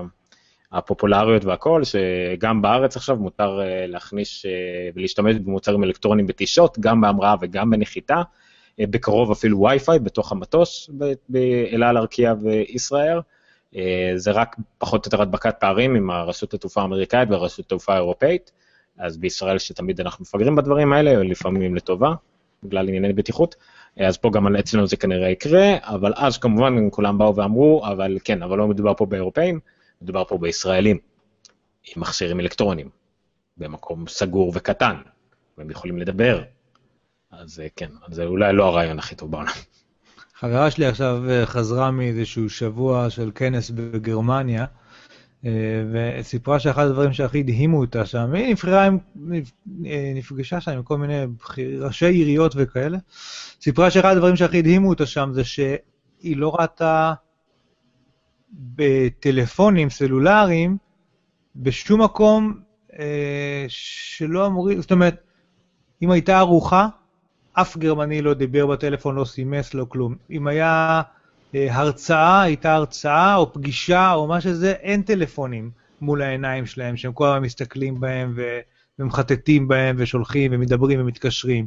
אם הייתה, אני לא יודע, כאילו מבחינתם, הדבר הזה בכיס, נסתר, אם צריך לגשת ולהסתכל בו, אז, אז זה משהו שאתה קם ועושה, הוא לא נעשה מול הפנים של הבן אדם שמדבר איתך, או כבדרך אגב, תוך כדי עוד דברים, זה כמו, אני הולך עכשיו להסתכל בטלפון, כאילו, כשיש זמן, שזה הזמן המתאים, ושזה לא פוגע באף אחד, וגם אם מגיע לי איזושהי נוטיפיקיישן או משהו, הוא יחכה את החצי שעה, שעה, עד ש... עד שזה יקרה, עד שזה יהיה הזמן הנכון. ווייז, אתה רוצה לדבר? מצד שני, היבשת המנומסת הזאת אחראית ל-מאה מיליון הרוגים במלחמות ורצחי עם. אז אתה יודע, לפעמים הנימוסים איפוק איפוק, אבל בסוף זה יוצא, אין מה לעשות. לא, עוד נקודה שהיא העלתה, עוד נקודה שהיא העלתה, שלא קשורה, הטכנולוגיה דווקא, זה שהפליא אותה שכשהיה צריך לקרות, היא הייתה צריכה איזשהו מידע ממישהו, כבר השעה הייתה חמש ועשרה, ואמרו לה, אבל הוא בבית. אז היא אמרה, אין בנו, שישלח, הייתה צריכה תמונה, שיחבר את ה-יו אס בי למחשב, וישלח לי במייל, יש לו את זה שלי. אמרו לה, אבל אי אפשר, הוא, הוא בבית. יש, יש מחשב של עבודה, שהם לא עושים דברים כאלה, ובבית לא עושים דברים כאלה. הוא ישלח מחר בבוקר, אמרה, לא, אבל אני צריכה את זה עכשיו, כאילו, בישראל אנחנו צריכים את הדחוף הזה, אמרו לה, אי אפשר, זה אחרי חמש. עכשיו, כאילו, יש להם את הדבר הזה, גם אני פגשתי אצל גרמנים של, אתה יודע, הוא, הוא, הוא בא בתשע או שמונה לעבודה מתי שהוא צריך, הוא לא מאחר אף פעם, אבל הוא גם עוזב בחמש, ושום דבר לא ישאיר אותו בעבודה. וכשהוא בבית, הוא בבית, אין מיילים, טלפונים, עניינים כאלה, אם אתם זוכרים שאמרתי קודם, הוא עם המשפחה, ולא מסתכלים על הטלפון בזמן של המשפחה, וכאילו יוצא שנטו יש להם הרבה פחות שעות עבודה מאיתנו, כי אנחנו כל הזמן במיילים ובטלפונים, וגם בבית, וגם בערב, וגם בדרך, וגם הזה, ולמרות שהם כאילו עובדים הרבה פחות מאיתנו, הם עושים מרצדס, הם עושים בי אם דאבליו, הם עושים השמדות עם יותר טוב מכל אחד אחר, הם עושים, כל דבר שהם נוגעים בו, יש להם כדורגל מצוין, הכל כאילו, הם צריכים ליצור איזשהו איזון שבו גם יש זמן למשפחה, שהוא כאילו קדוש וחשוב, והזמן הפרטי שלי והפנאי שלי הוא נורא נורא חשוב, גם יש אה, עבודה, אבל כשעובדים אז עובדים ורק עובדים, ולא מתמזמזים עם טלפון ווואטסאפים ועניינים כאלה, וגם מצליחים בתוך כל הדבר הזה, בתוך כל ה... כאילו... להיות כל כך יעילים בזמן עבודה הזה, שעדיין בסוף יוצא משהו שהוא פשוט ברמה טובה מאוד, באיכות טובה מאוד, לא הגענו פרטים, לא היינו צריכים לוותר על שום דבר, אנחנו עדיין מצליחים להיות הכי טובים בעולם גם בזה, וצריך מאוד להעריך אותם על זה. נכון שלפעמים, שלוקחים את כל האיכויות האלה למקומות פחות טובים, אז זה נגמר לא ממש טוב, בעיקר ליהודים. אבל סתים קצת מהנושא, אני רוצה לחזור לווייז. תעזור לנו לנווט ולהגיע לאן שאנחנו רוצים. אז רק לפני כן, משהו שפשוט הוא גם חדשות עדכניות לשם שינוי, היה סתם משהו שנראה לי מאוד מגניב, למרות שמאוד ראשוני, על אדובי, שהם הוציאו מה שנקרא אדובי פוטושופ סטרימינג, פרויקט סטרימינג של פוטושופ, טוב, אין לי אפילו, אין מה להראות בצילום מסך, כי זה כלום. הם שיתוף פעולה עם גוגל לאדובי, שיאפשרו בעצם על מחשבים רזים, מאוד רזים בעצם, הגוגל כרומבוקס, וכל מה שיש בהם זה חיבור אינטרנט מאוד מהיר, לדרישות מינימליות של חומרה, להריץ אדובי בסטרימינג מהשרתים של אדובי, להריץ פוטושופ בסטרימינג מהשרתים של אדובי. זאת אומרת, סביר להניח שבדפדפן כרום, או באיזשהו קליינט רזה אחר, יהיה לנו את הממשק של פוטושופ עם הכלים הבסיסיים, אבל כל כוח העיבוד וכל העבודה בפועל תתבצע על השרתים של אדובי, והמחשב עצמו, שצריך להיות לפחות חמש מגביט יציבים של אינטרנט, המחשב עצמו רק יציב. זאת אומרת, אם אנחנו רוצים לממש פילטר, אנחנו בעצם לוחצים על הפקודה של פילטר, זה נשלח לשרתים של אדובי, הם עושים שם את הפילטר, ומחזירים לנו תמונה של איך התמונה הזאת תיראה אחרי הפילטר. ושווה לנח רק בשלב האקספורט, אנחנו בעצם מורידים את התמונה המוכנה, או מה שזה לא יהיה, לא ברור עדיין איך זה עובד. אם יטפטפו את זה לאט לאט, בהתחלה לבטה טסטר, ואז רק ל... חינוך לבתי ספר, שגם ככה יש בהם יחסית הרבה אה, חומבוקסים בארצות הברית, אז אני חושב שזה נורא מגניב, אנחנו ראינו את זה קורה גם בעולם המשחקים, עם אונליין וכדומה, שבעצם אה, כל העיבוד של המחשב, כל הכוח חישוב אה, יושב על מחשב מרוחק, ואנחנו רק מגבים את התמונה, כי היום אנחנו יכולים כבר להעביר בסטרימינג תמונה בסופר דופר פול אייץ' די, כשהחישוב הולך בעצם שיקרה על מקום אחר, חבל שזה יקרה אצלנו. אז זה פשוט סתם דבר מגניב שהיום אדובי הכריזה עליו, כנראה זה יום של הכרזות כזה, אדובי עם ה... יש להם כנס של נקרא אדובי מקס, ומייקרוסופט עם האירוע הקטן שלהם לעיתונאים. ווייז. ווייז, השיקו גם גרסה חדשה. עכשיו, יש פיצ'ר אחד שפה כתוב בכתבה, אם אתה יכול לראות את המסך שלי ש... רואים אותו. הוא פיצ'ר נחמד. מה? כן, רואים אותו. The points of interest, פי או איי מה שנקרא, בדרך כלל ב-ג'י פי אסים, בדרך מה שקורה, נגיד אני נוחת, שוב, אני אקח את גרמניה כדוגמה, שבה לכל רחוב יש עשרים ושבע אותיות בשם, ללא כל שום סדר הגיוני שמאפשר לבן אנוש לבטא אותם, אז אני לא, כאילו, זה לא שנוח לכתוב שם, אני צריך את הרחוב הזה מספר ארבע. אז מה שנהוג לעשות זה להגיד, אני צריך את הילטון דרזדן, ובלי להכניס כתובת, וזהו, הוא כבר שולף, כי זה point of interest, זה הנקודת העניין שלי, זה ההילטון עצמו, או משעדה, או, או שדה תעופה, או תחנת דלק, או אני לא יודע מה, והוא לוקח אותי לא לכתובת, אלא לנקודה, לשם העסק, או לשם הנקודת עניין הזו. אז מה ש-Waze עשו עכשיו, הם הוסיפו points of interest, אבל כמובן, הם מביאים את הטוויסט שלהם, שהוא ה-crowd sourcing. זאת אומרת שבעצם אנשים יכולים להוסיף עכשיו את המידע הזה, כולל לדוגמה להוסיף האם בבניין מסוים יש או אין חנייה באזור, או האם למסעדה מסוימת יש דרייב-ת'רו או כל מיני דברים כאלה, מה שיכול מאוד להעשיר את המפות בהרבה מידע, צריך לראות איך הם עושים את זה כדי שמפה לא תהיה מאוד וולגנית, אבל סך הכל בוא נגיד שגוגל מפס כבר מתמודדים עם זה לא רע, עם מפה שיש בה הרבה מידע, גם אפל, אבל... ככל שאתה עושה יותר זום, אתה מקבל יותר מידע, והוא יודע לסנן את זה כשאתה בזום אאוט. אז זה דבר אחד נחמד. עכשיו, אני פגשתי משהו בווייז, שאני לא יודע אם הוא חדש או לא, אבל שהוא הציע להסתנכרן עם הקלנדר. זה היה קיים גם קודם? יש לך מושג? כן. הציע להסתנכרן עם... אני משתמש בזה כל הזמן, אני בעצם, מה שקורה אצלי בעבודה, שאני כל ערב מקבל את הלו"ז של מחרת. אז אם אני רואה שיש לי לו"ז שמצריך כמה מקומות שונים, אז אני מכניס מראש בשעה הזאת אני צריך להיות שם, בשעה הזאת אני צריך להיות שם, וזה מופיע לי אוטומטית בווייז למחרת, והוא גם, למשל, כשאני נכנס לא פותח את הווייז, הוא ישר נותן לי את הכתובת של הפגישה הבאה שלי, אם לשם אני רוצה לישון. בדיוק, אז אני רק היום גיליתי את זה, האמת שזה יכול להיות קשור שוב פעם לזה שפתחתי דף חדש, כי אחרי שטבע לי הטלפון וחזרתי לאייפון ארבע, אז אני תמיד לא אוהב לעשות ריסטורים, אני אוהב להתקין את הכל מחדש, ולהתקין גם כמה שפחות, אז נגיד, אני עכשיו בתקופה ללא שום אפליקציות חברתיות, אין... היי?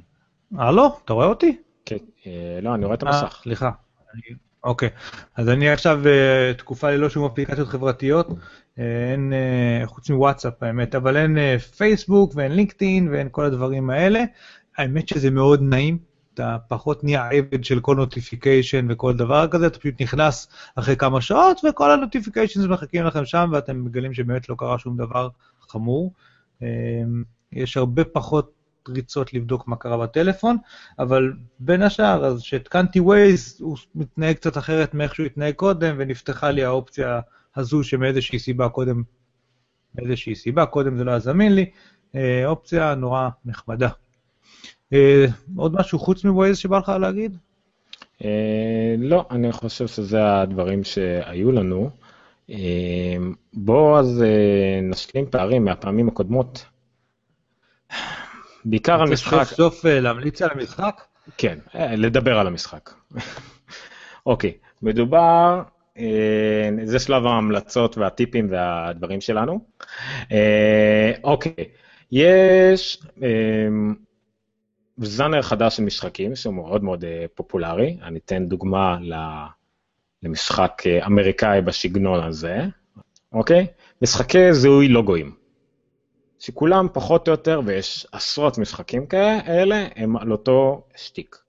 בואו נראה למשל מה שהגעתי, עשרים ושבע, אני יכול לבחור לוגויים, אוקיי, ולהתחיל לנסות לזהות אותם, למשל הלוגו הזה הוא די קל, פוקס, צ'ק, נכון, סבבה, קיבלתי ניקוד.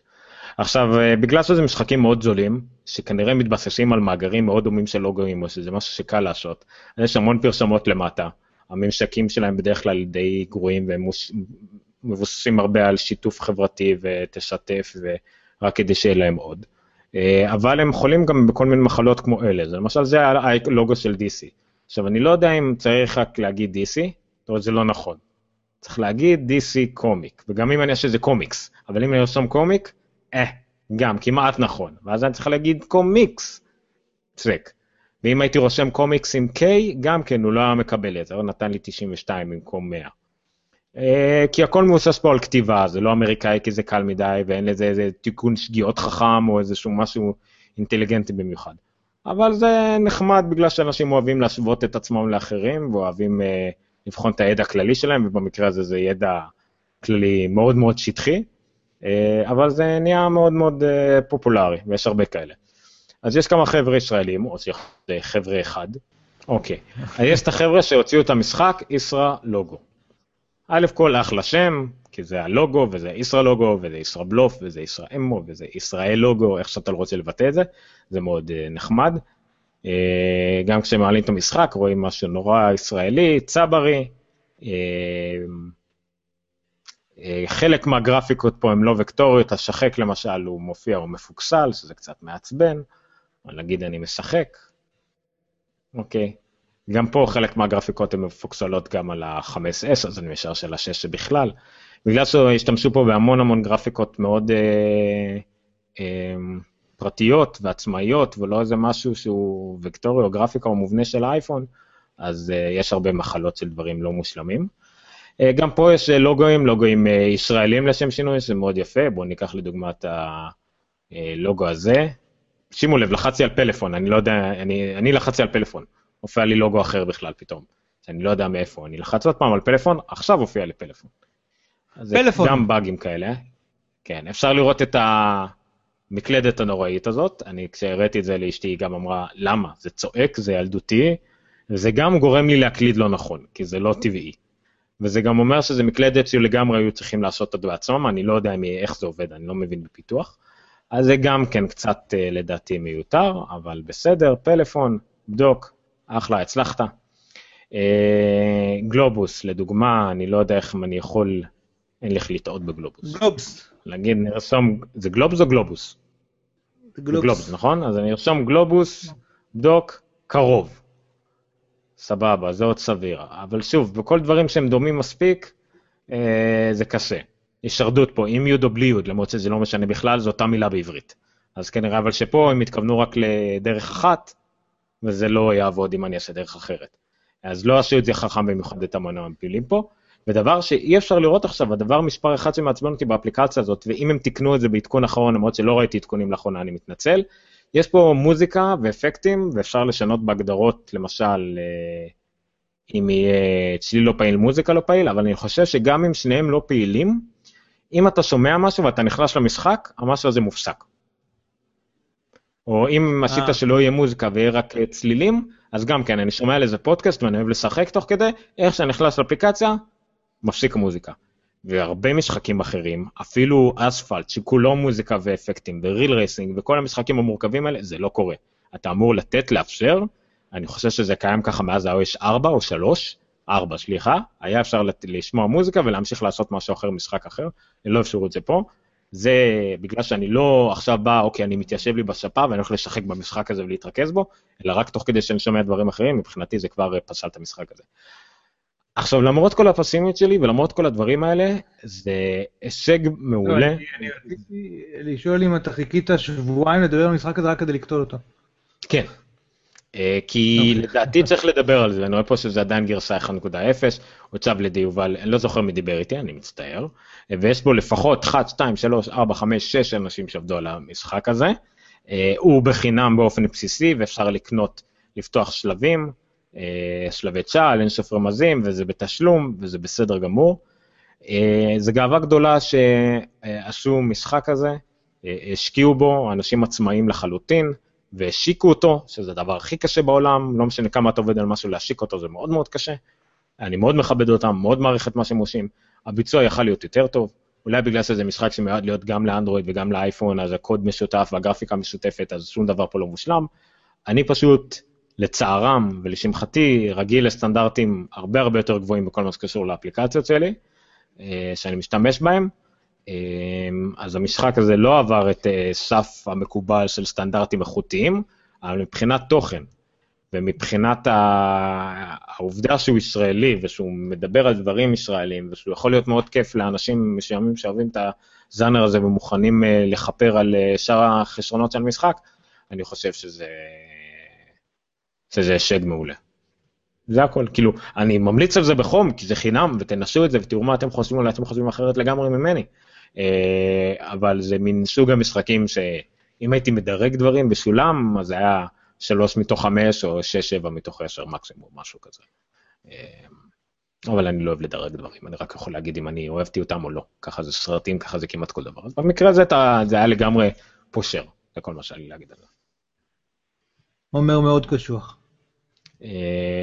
כן, אבל אני רך מבפנים, זה בסדר, אני מאוד קשר גם למשל במקית, אני תמיד יוצא המניאק, משום מה, אבל זה הכל מאהבה, הכל מאהבה כי אני מאוד גאה במה שאני יודע, ובמה שאני אוהב, ובמה שאני חושב בעצמי, וזה כואב לי לראות אחרים שהם מזלזלים, או שלא עומדים בסטנדרטים שאני מציב לעצמי, אבל אני יודע גם טוב מאוד שגם אני לא עומד בסטנדרטים שאני מציב לעצמי, אז הכל מצניעות, ענווה וקנאה, בשך הכל, זה הכל. ואם כבר צניעות, ענווה וקנאה, כן, אם כבר צניעות, ענווה וקנאה, אל תשכחו לדרג אותנו חמש כוכבים באייטונס. השבוע נודע לי... כן, אנחנו הכי טובים! השבוע נודע לי שניתן לדרג, כל שנה מתאפס הדירוג שלך, למשל, אתה יכול לדרג פודקאסט או אפליקציה פעם בשנה, או פעם בגרסה. במקרה של אפליקציות, גרסה יכולה לצאת כל שבוע, זה לא משנה, במקרה של פודקאסטים, אז זה רק פעם בשנה, זאת אומרת, מי שדרג אותנו, יחסית בתחילת דרכנו, לפני אחת עשרה חודשים, עשרה חודשים שנה, יכול שוב לדרג אותנו, וזה שוב יחשב, זה, זה יתוושף לנו לכוכבים. אז אם עשיתם את זה פעם, אל תחששו לעשות את זה שוב, להיכנס לאייטונס, לחפש הנונקאסט, או גיקסטר, או די נונקאסט, ותדרגו אותנו שם חמש כוכבים, כמה מילים נחמדות יהיה מעולה, זה מאוד יעזר לנו לקפוץ קצת בדירוג, עדיין הרבה אנשים נחשפים לפודקאסטים, מי שנחשב לפודקאסטים, זה מאייטונס, זה מאוד יעזור לנו, או הרבה יותר חשוב מזה, לשפר לאנשים שמצאתם פודקאסט כזה, והוא נחמד, וחבר'ה, אחלה אנשים שמדברים על אנשים שבדרך כלל לא מדברים עליהם בעברית ובארץ, עוד מעט זה גם יהיה יותר מושקע, ויהיה אולפן, ואני רוצה להכניס אורחים, אנחנו יודעים שאנחנו מאוד משוחדים לגבי אפל, אנחנו נראה מה עושים לגבי זה, אני יכול לשתף אתכם וגם את ניר שאולי הנונקאסט יהפוך להיות לאפל בלבד, ואנחנו נעשה עוד תוכנית על טכנולוגיה כללית, ונביא עוד מישהו שממש לא סובל את אפל, שיאזן קצת, אבל... לא צריך אנטי, מה שצריך זה פרו ווינדוס, פרו גוגל, זהו, פרו בלקברי, לא, זה לא. פרו פלם פיילוט, אז כן, מישהו שממש, מישהו שממש מבין ואוהב, וכמו שאנחנו מתעניינים באפל ובאתרים והכל, יודע להגיד לנו על Windows עשר כבר הכל, כמו שאנחנו ידענו מידע אחריו של אפל וכדומה, אז בהחלט, אם אתם מכירים מישהו רוצים להשתתף, אנחנו נשמח לעזרה, יהיה לנו, אין בעיה לצרף עוד בן אדם להימה אותו באולפן. זהו, יש גם מקום להרחיב את הפאנל פשוט, שמישהו כזה לא צריך לבטל את הנונקאסט, להצטרף אלינו, לדון בקונסטלציה. אנחנו לא נדון, אנחנו נשמח גם להצעות, אם מעניין אתכם שבאמת משהו רק על אפל, וזה מפריע לכם שיש טכנולוגיה, או שאתם רוצים דברים אחרים, נשמח לכל ההצעות, כרגע אנחנו משאים בפורמט, כי זה כל מה שיש לנו, ואנחנו אוהבים לעשות את מה שאנחנו עושים. אפרופו אירועים של חברות מאוד משמעותיות ששכחנו, פלם פיילוט הוציאו טלפון חדש השבוע, שקוראים לו פלם פעם, כן, סליחה, בלקברי, הוציאו טלפון חדש שקוראים לו בלקברי פספורט, שהוא נורא מוזר. הוא, הוא פשוט מוזר, צריך לראות אותו. הוא באמת נראה כמו דרכון, אבל הוא כאילו, יש לו פינות חדות שאפשר להיחתך מהם, והוא בגודל מוזר. נכון, באמת, אבל שקרק היום שדווקא זה הצליח, אנחנו שלוש מאות אלף ביום הראשון, בסוף שבוע הראשון, שזה, לסטנדרטים של בלקברי זה מאוד, מאוד טוב. יש עשרים חסידים עדיין. נכון, וגם שיש להם בקנה מכשיר עוד יותר חשוב מבחינתם, שיקרא קלאסיק, שהוא ייראה בדיוק כמו הבלקברי של פעם, אני חושב שבלקברי בולד היה האחרון הטוב, והיא מקלדת פיזית, אבל מסך מגע, והבלקברי תן, המערכת הפעלה החדשה. זאת אומרת, זה יהיה הכל המערכת הפעלה, הכל חדש, הכל מודרני, פשוט הצורה, אחרי שהם הבינו שזה מה שהחזיק אנשים חזק עם בלקברי, תחזור לצורה הישנה. ואם אנחנו כבר בדברים ששכחנו שבוע, אלו אלו, יש לך הזמנה?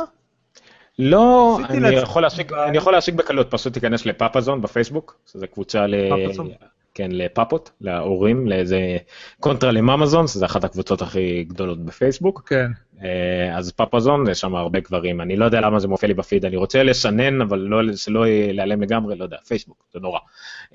אז כן, הם דיברו הרבה השבוע על אילו ולמי יש הזמנות, ויש שם שרשור מלא שאנשים מזמינים ומקבלים הזמנות, עכשיו אני חושב שאפשר להשיג את זה בקלות, לא נכנסתי לזה, זה רשת חברתית של אומנים, שהאומנים יעשו אותה עם מימון כלשהו, והיא אמורה להיות אנונימית, אבל לא פרטית.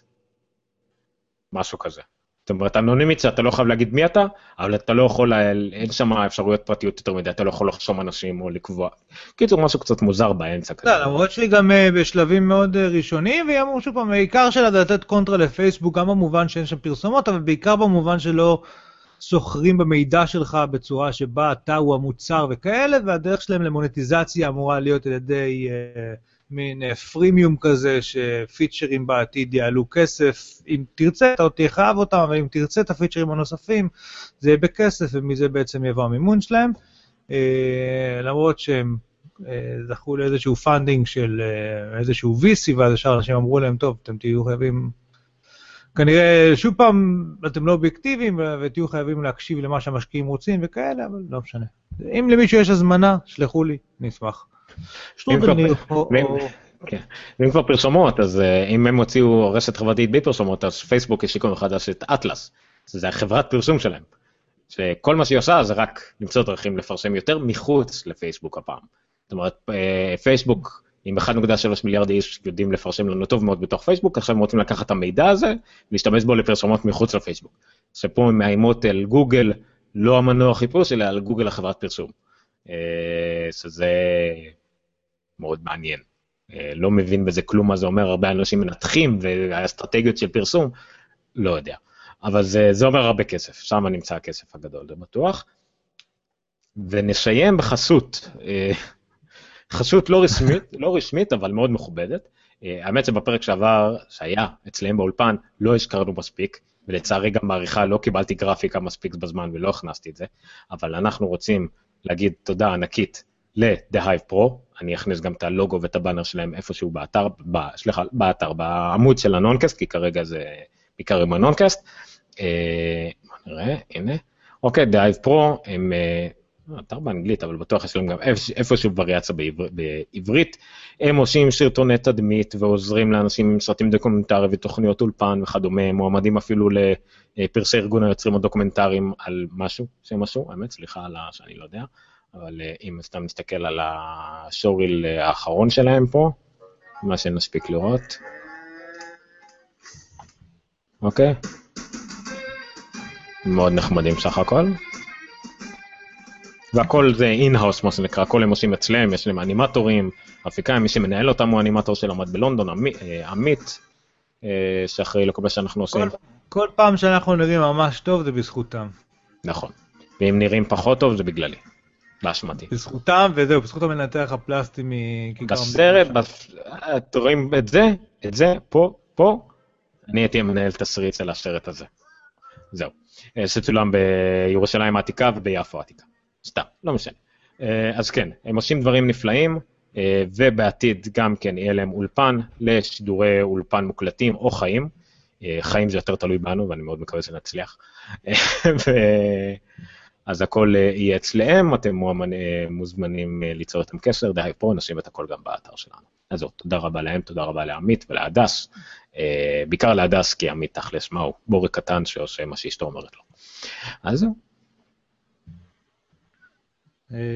סיימנו. סיימנו, לפני חצות, עדיין ה-שלושים לספטמבר, תוכנית אפס שש שבע של הנונקאסט, אני הייתי עומר ניניו בסטודל, עומר ניניו באתר של גיקסטר. עמדנו בזמנים למרות שהתחלנו מאוחר. כן. אני חושב שזה קרה לנו הרבה זמן. זה אוקסימורון שכזה. אתה. זה נכון. מי אתה? מי אתה? אני ניר חורש, סטרודל ניר חו בטוויטר. וגם ניר חורש בכל מיני פייסבוקים ולינקטינים וכל מיני כאלה. כל האחרים. ואתה? אני אומר ניניו, אמרנו גיקסטר, חפשו בגוגל, אנחנו גם בלינקטין, גם בגוגל פלוס, גם בפייסבוק, גם ביוטיוב. איפה הצרמתי אותם? לא יודע, אני מתחיל לפרסם קצת יותר, אז פשוט תעקבו אחרינו בכל מקום תמצאו עדכונים. זהו, Geekster.co.il, תמצאו שם את כל הפרטים שלנו. תודה רבה שהייתם איתנו, תודה רבה שאנחנו היינו איתכם. ונתראה שוב שבוע הבא, לא ברור מתי, כנראה שוב בתוכנית מוקלטת הפעם באולפן, אבל אנחנו נראה, תעקבו אחרינו ונודיע לכם בדיוק מה קורה, מתי, איפה, למה וכמה, ומה אתם יכולים. לא קיבלנו אישור מהאישה סופית. כן, זה הכל פה תלוי לאישור בגבוה. טוב, תודה רבה, לילה טוב, ושנה טובה. לילה טוב, חתימה טובה, חתימה טובה, וכן. שרתים טובים. וסוכה נעימה, כן. לילה טוב. That's all right. Stop broadcast.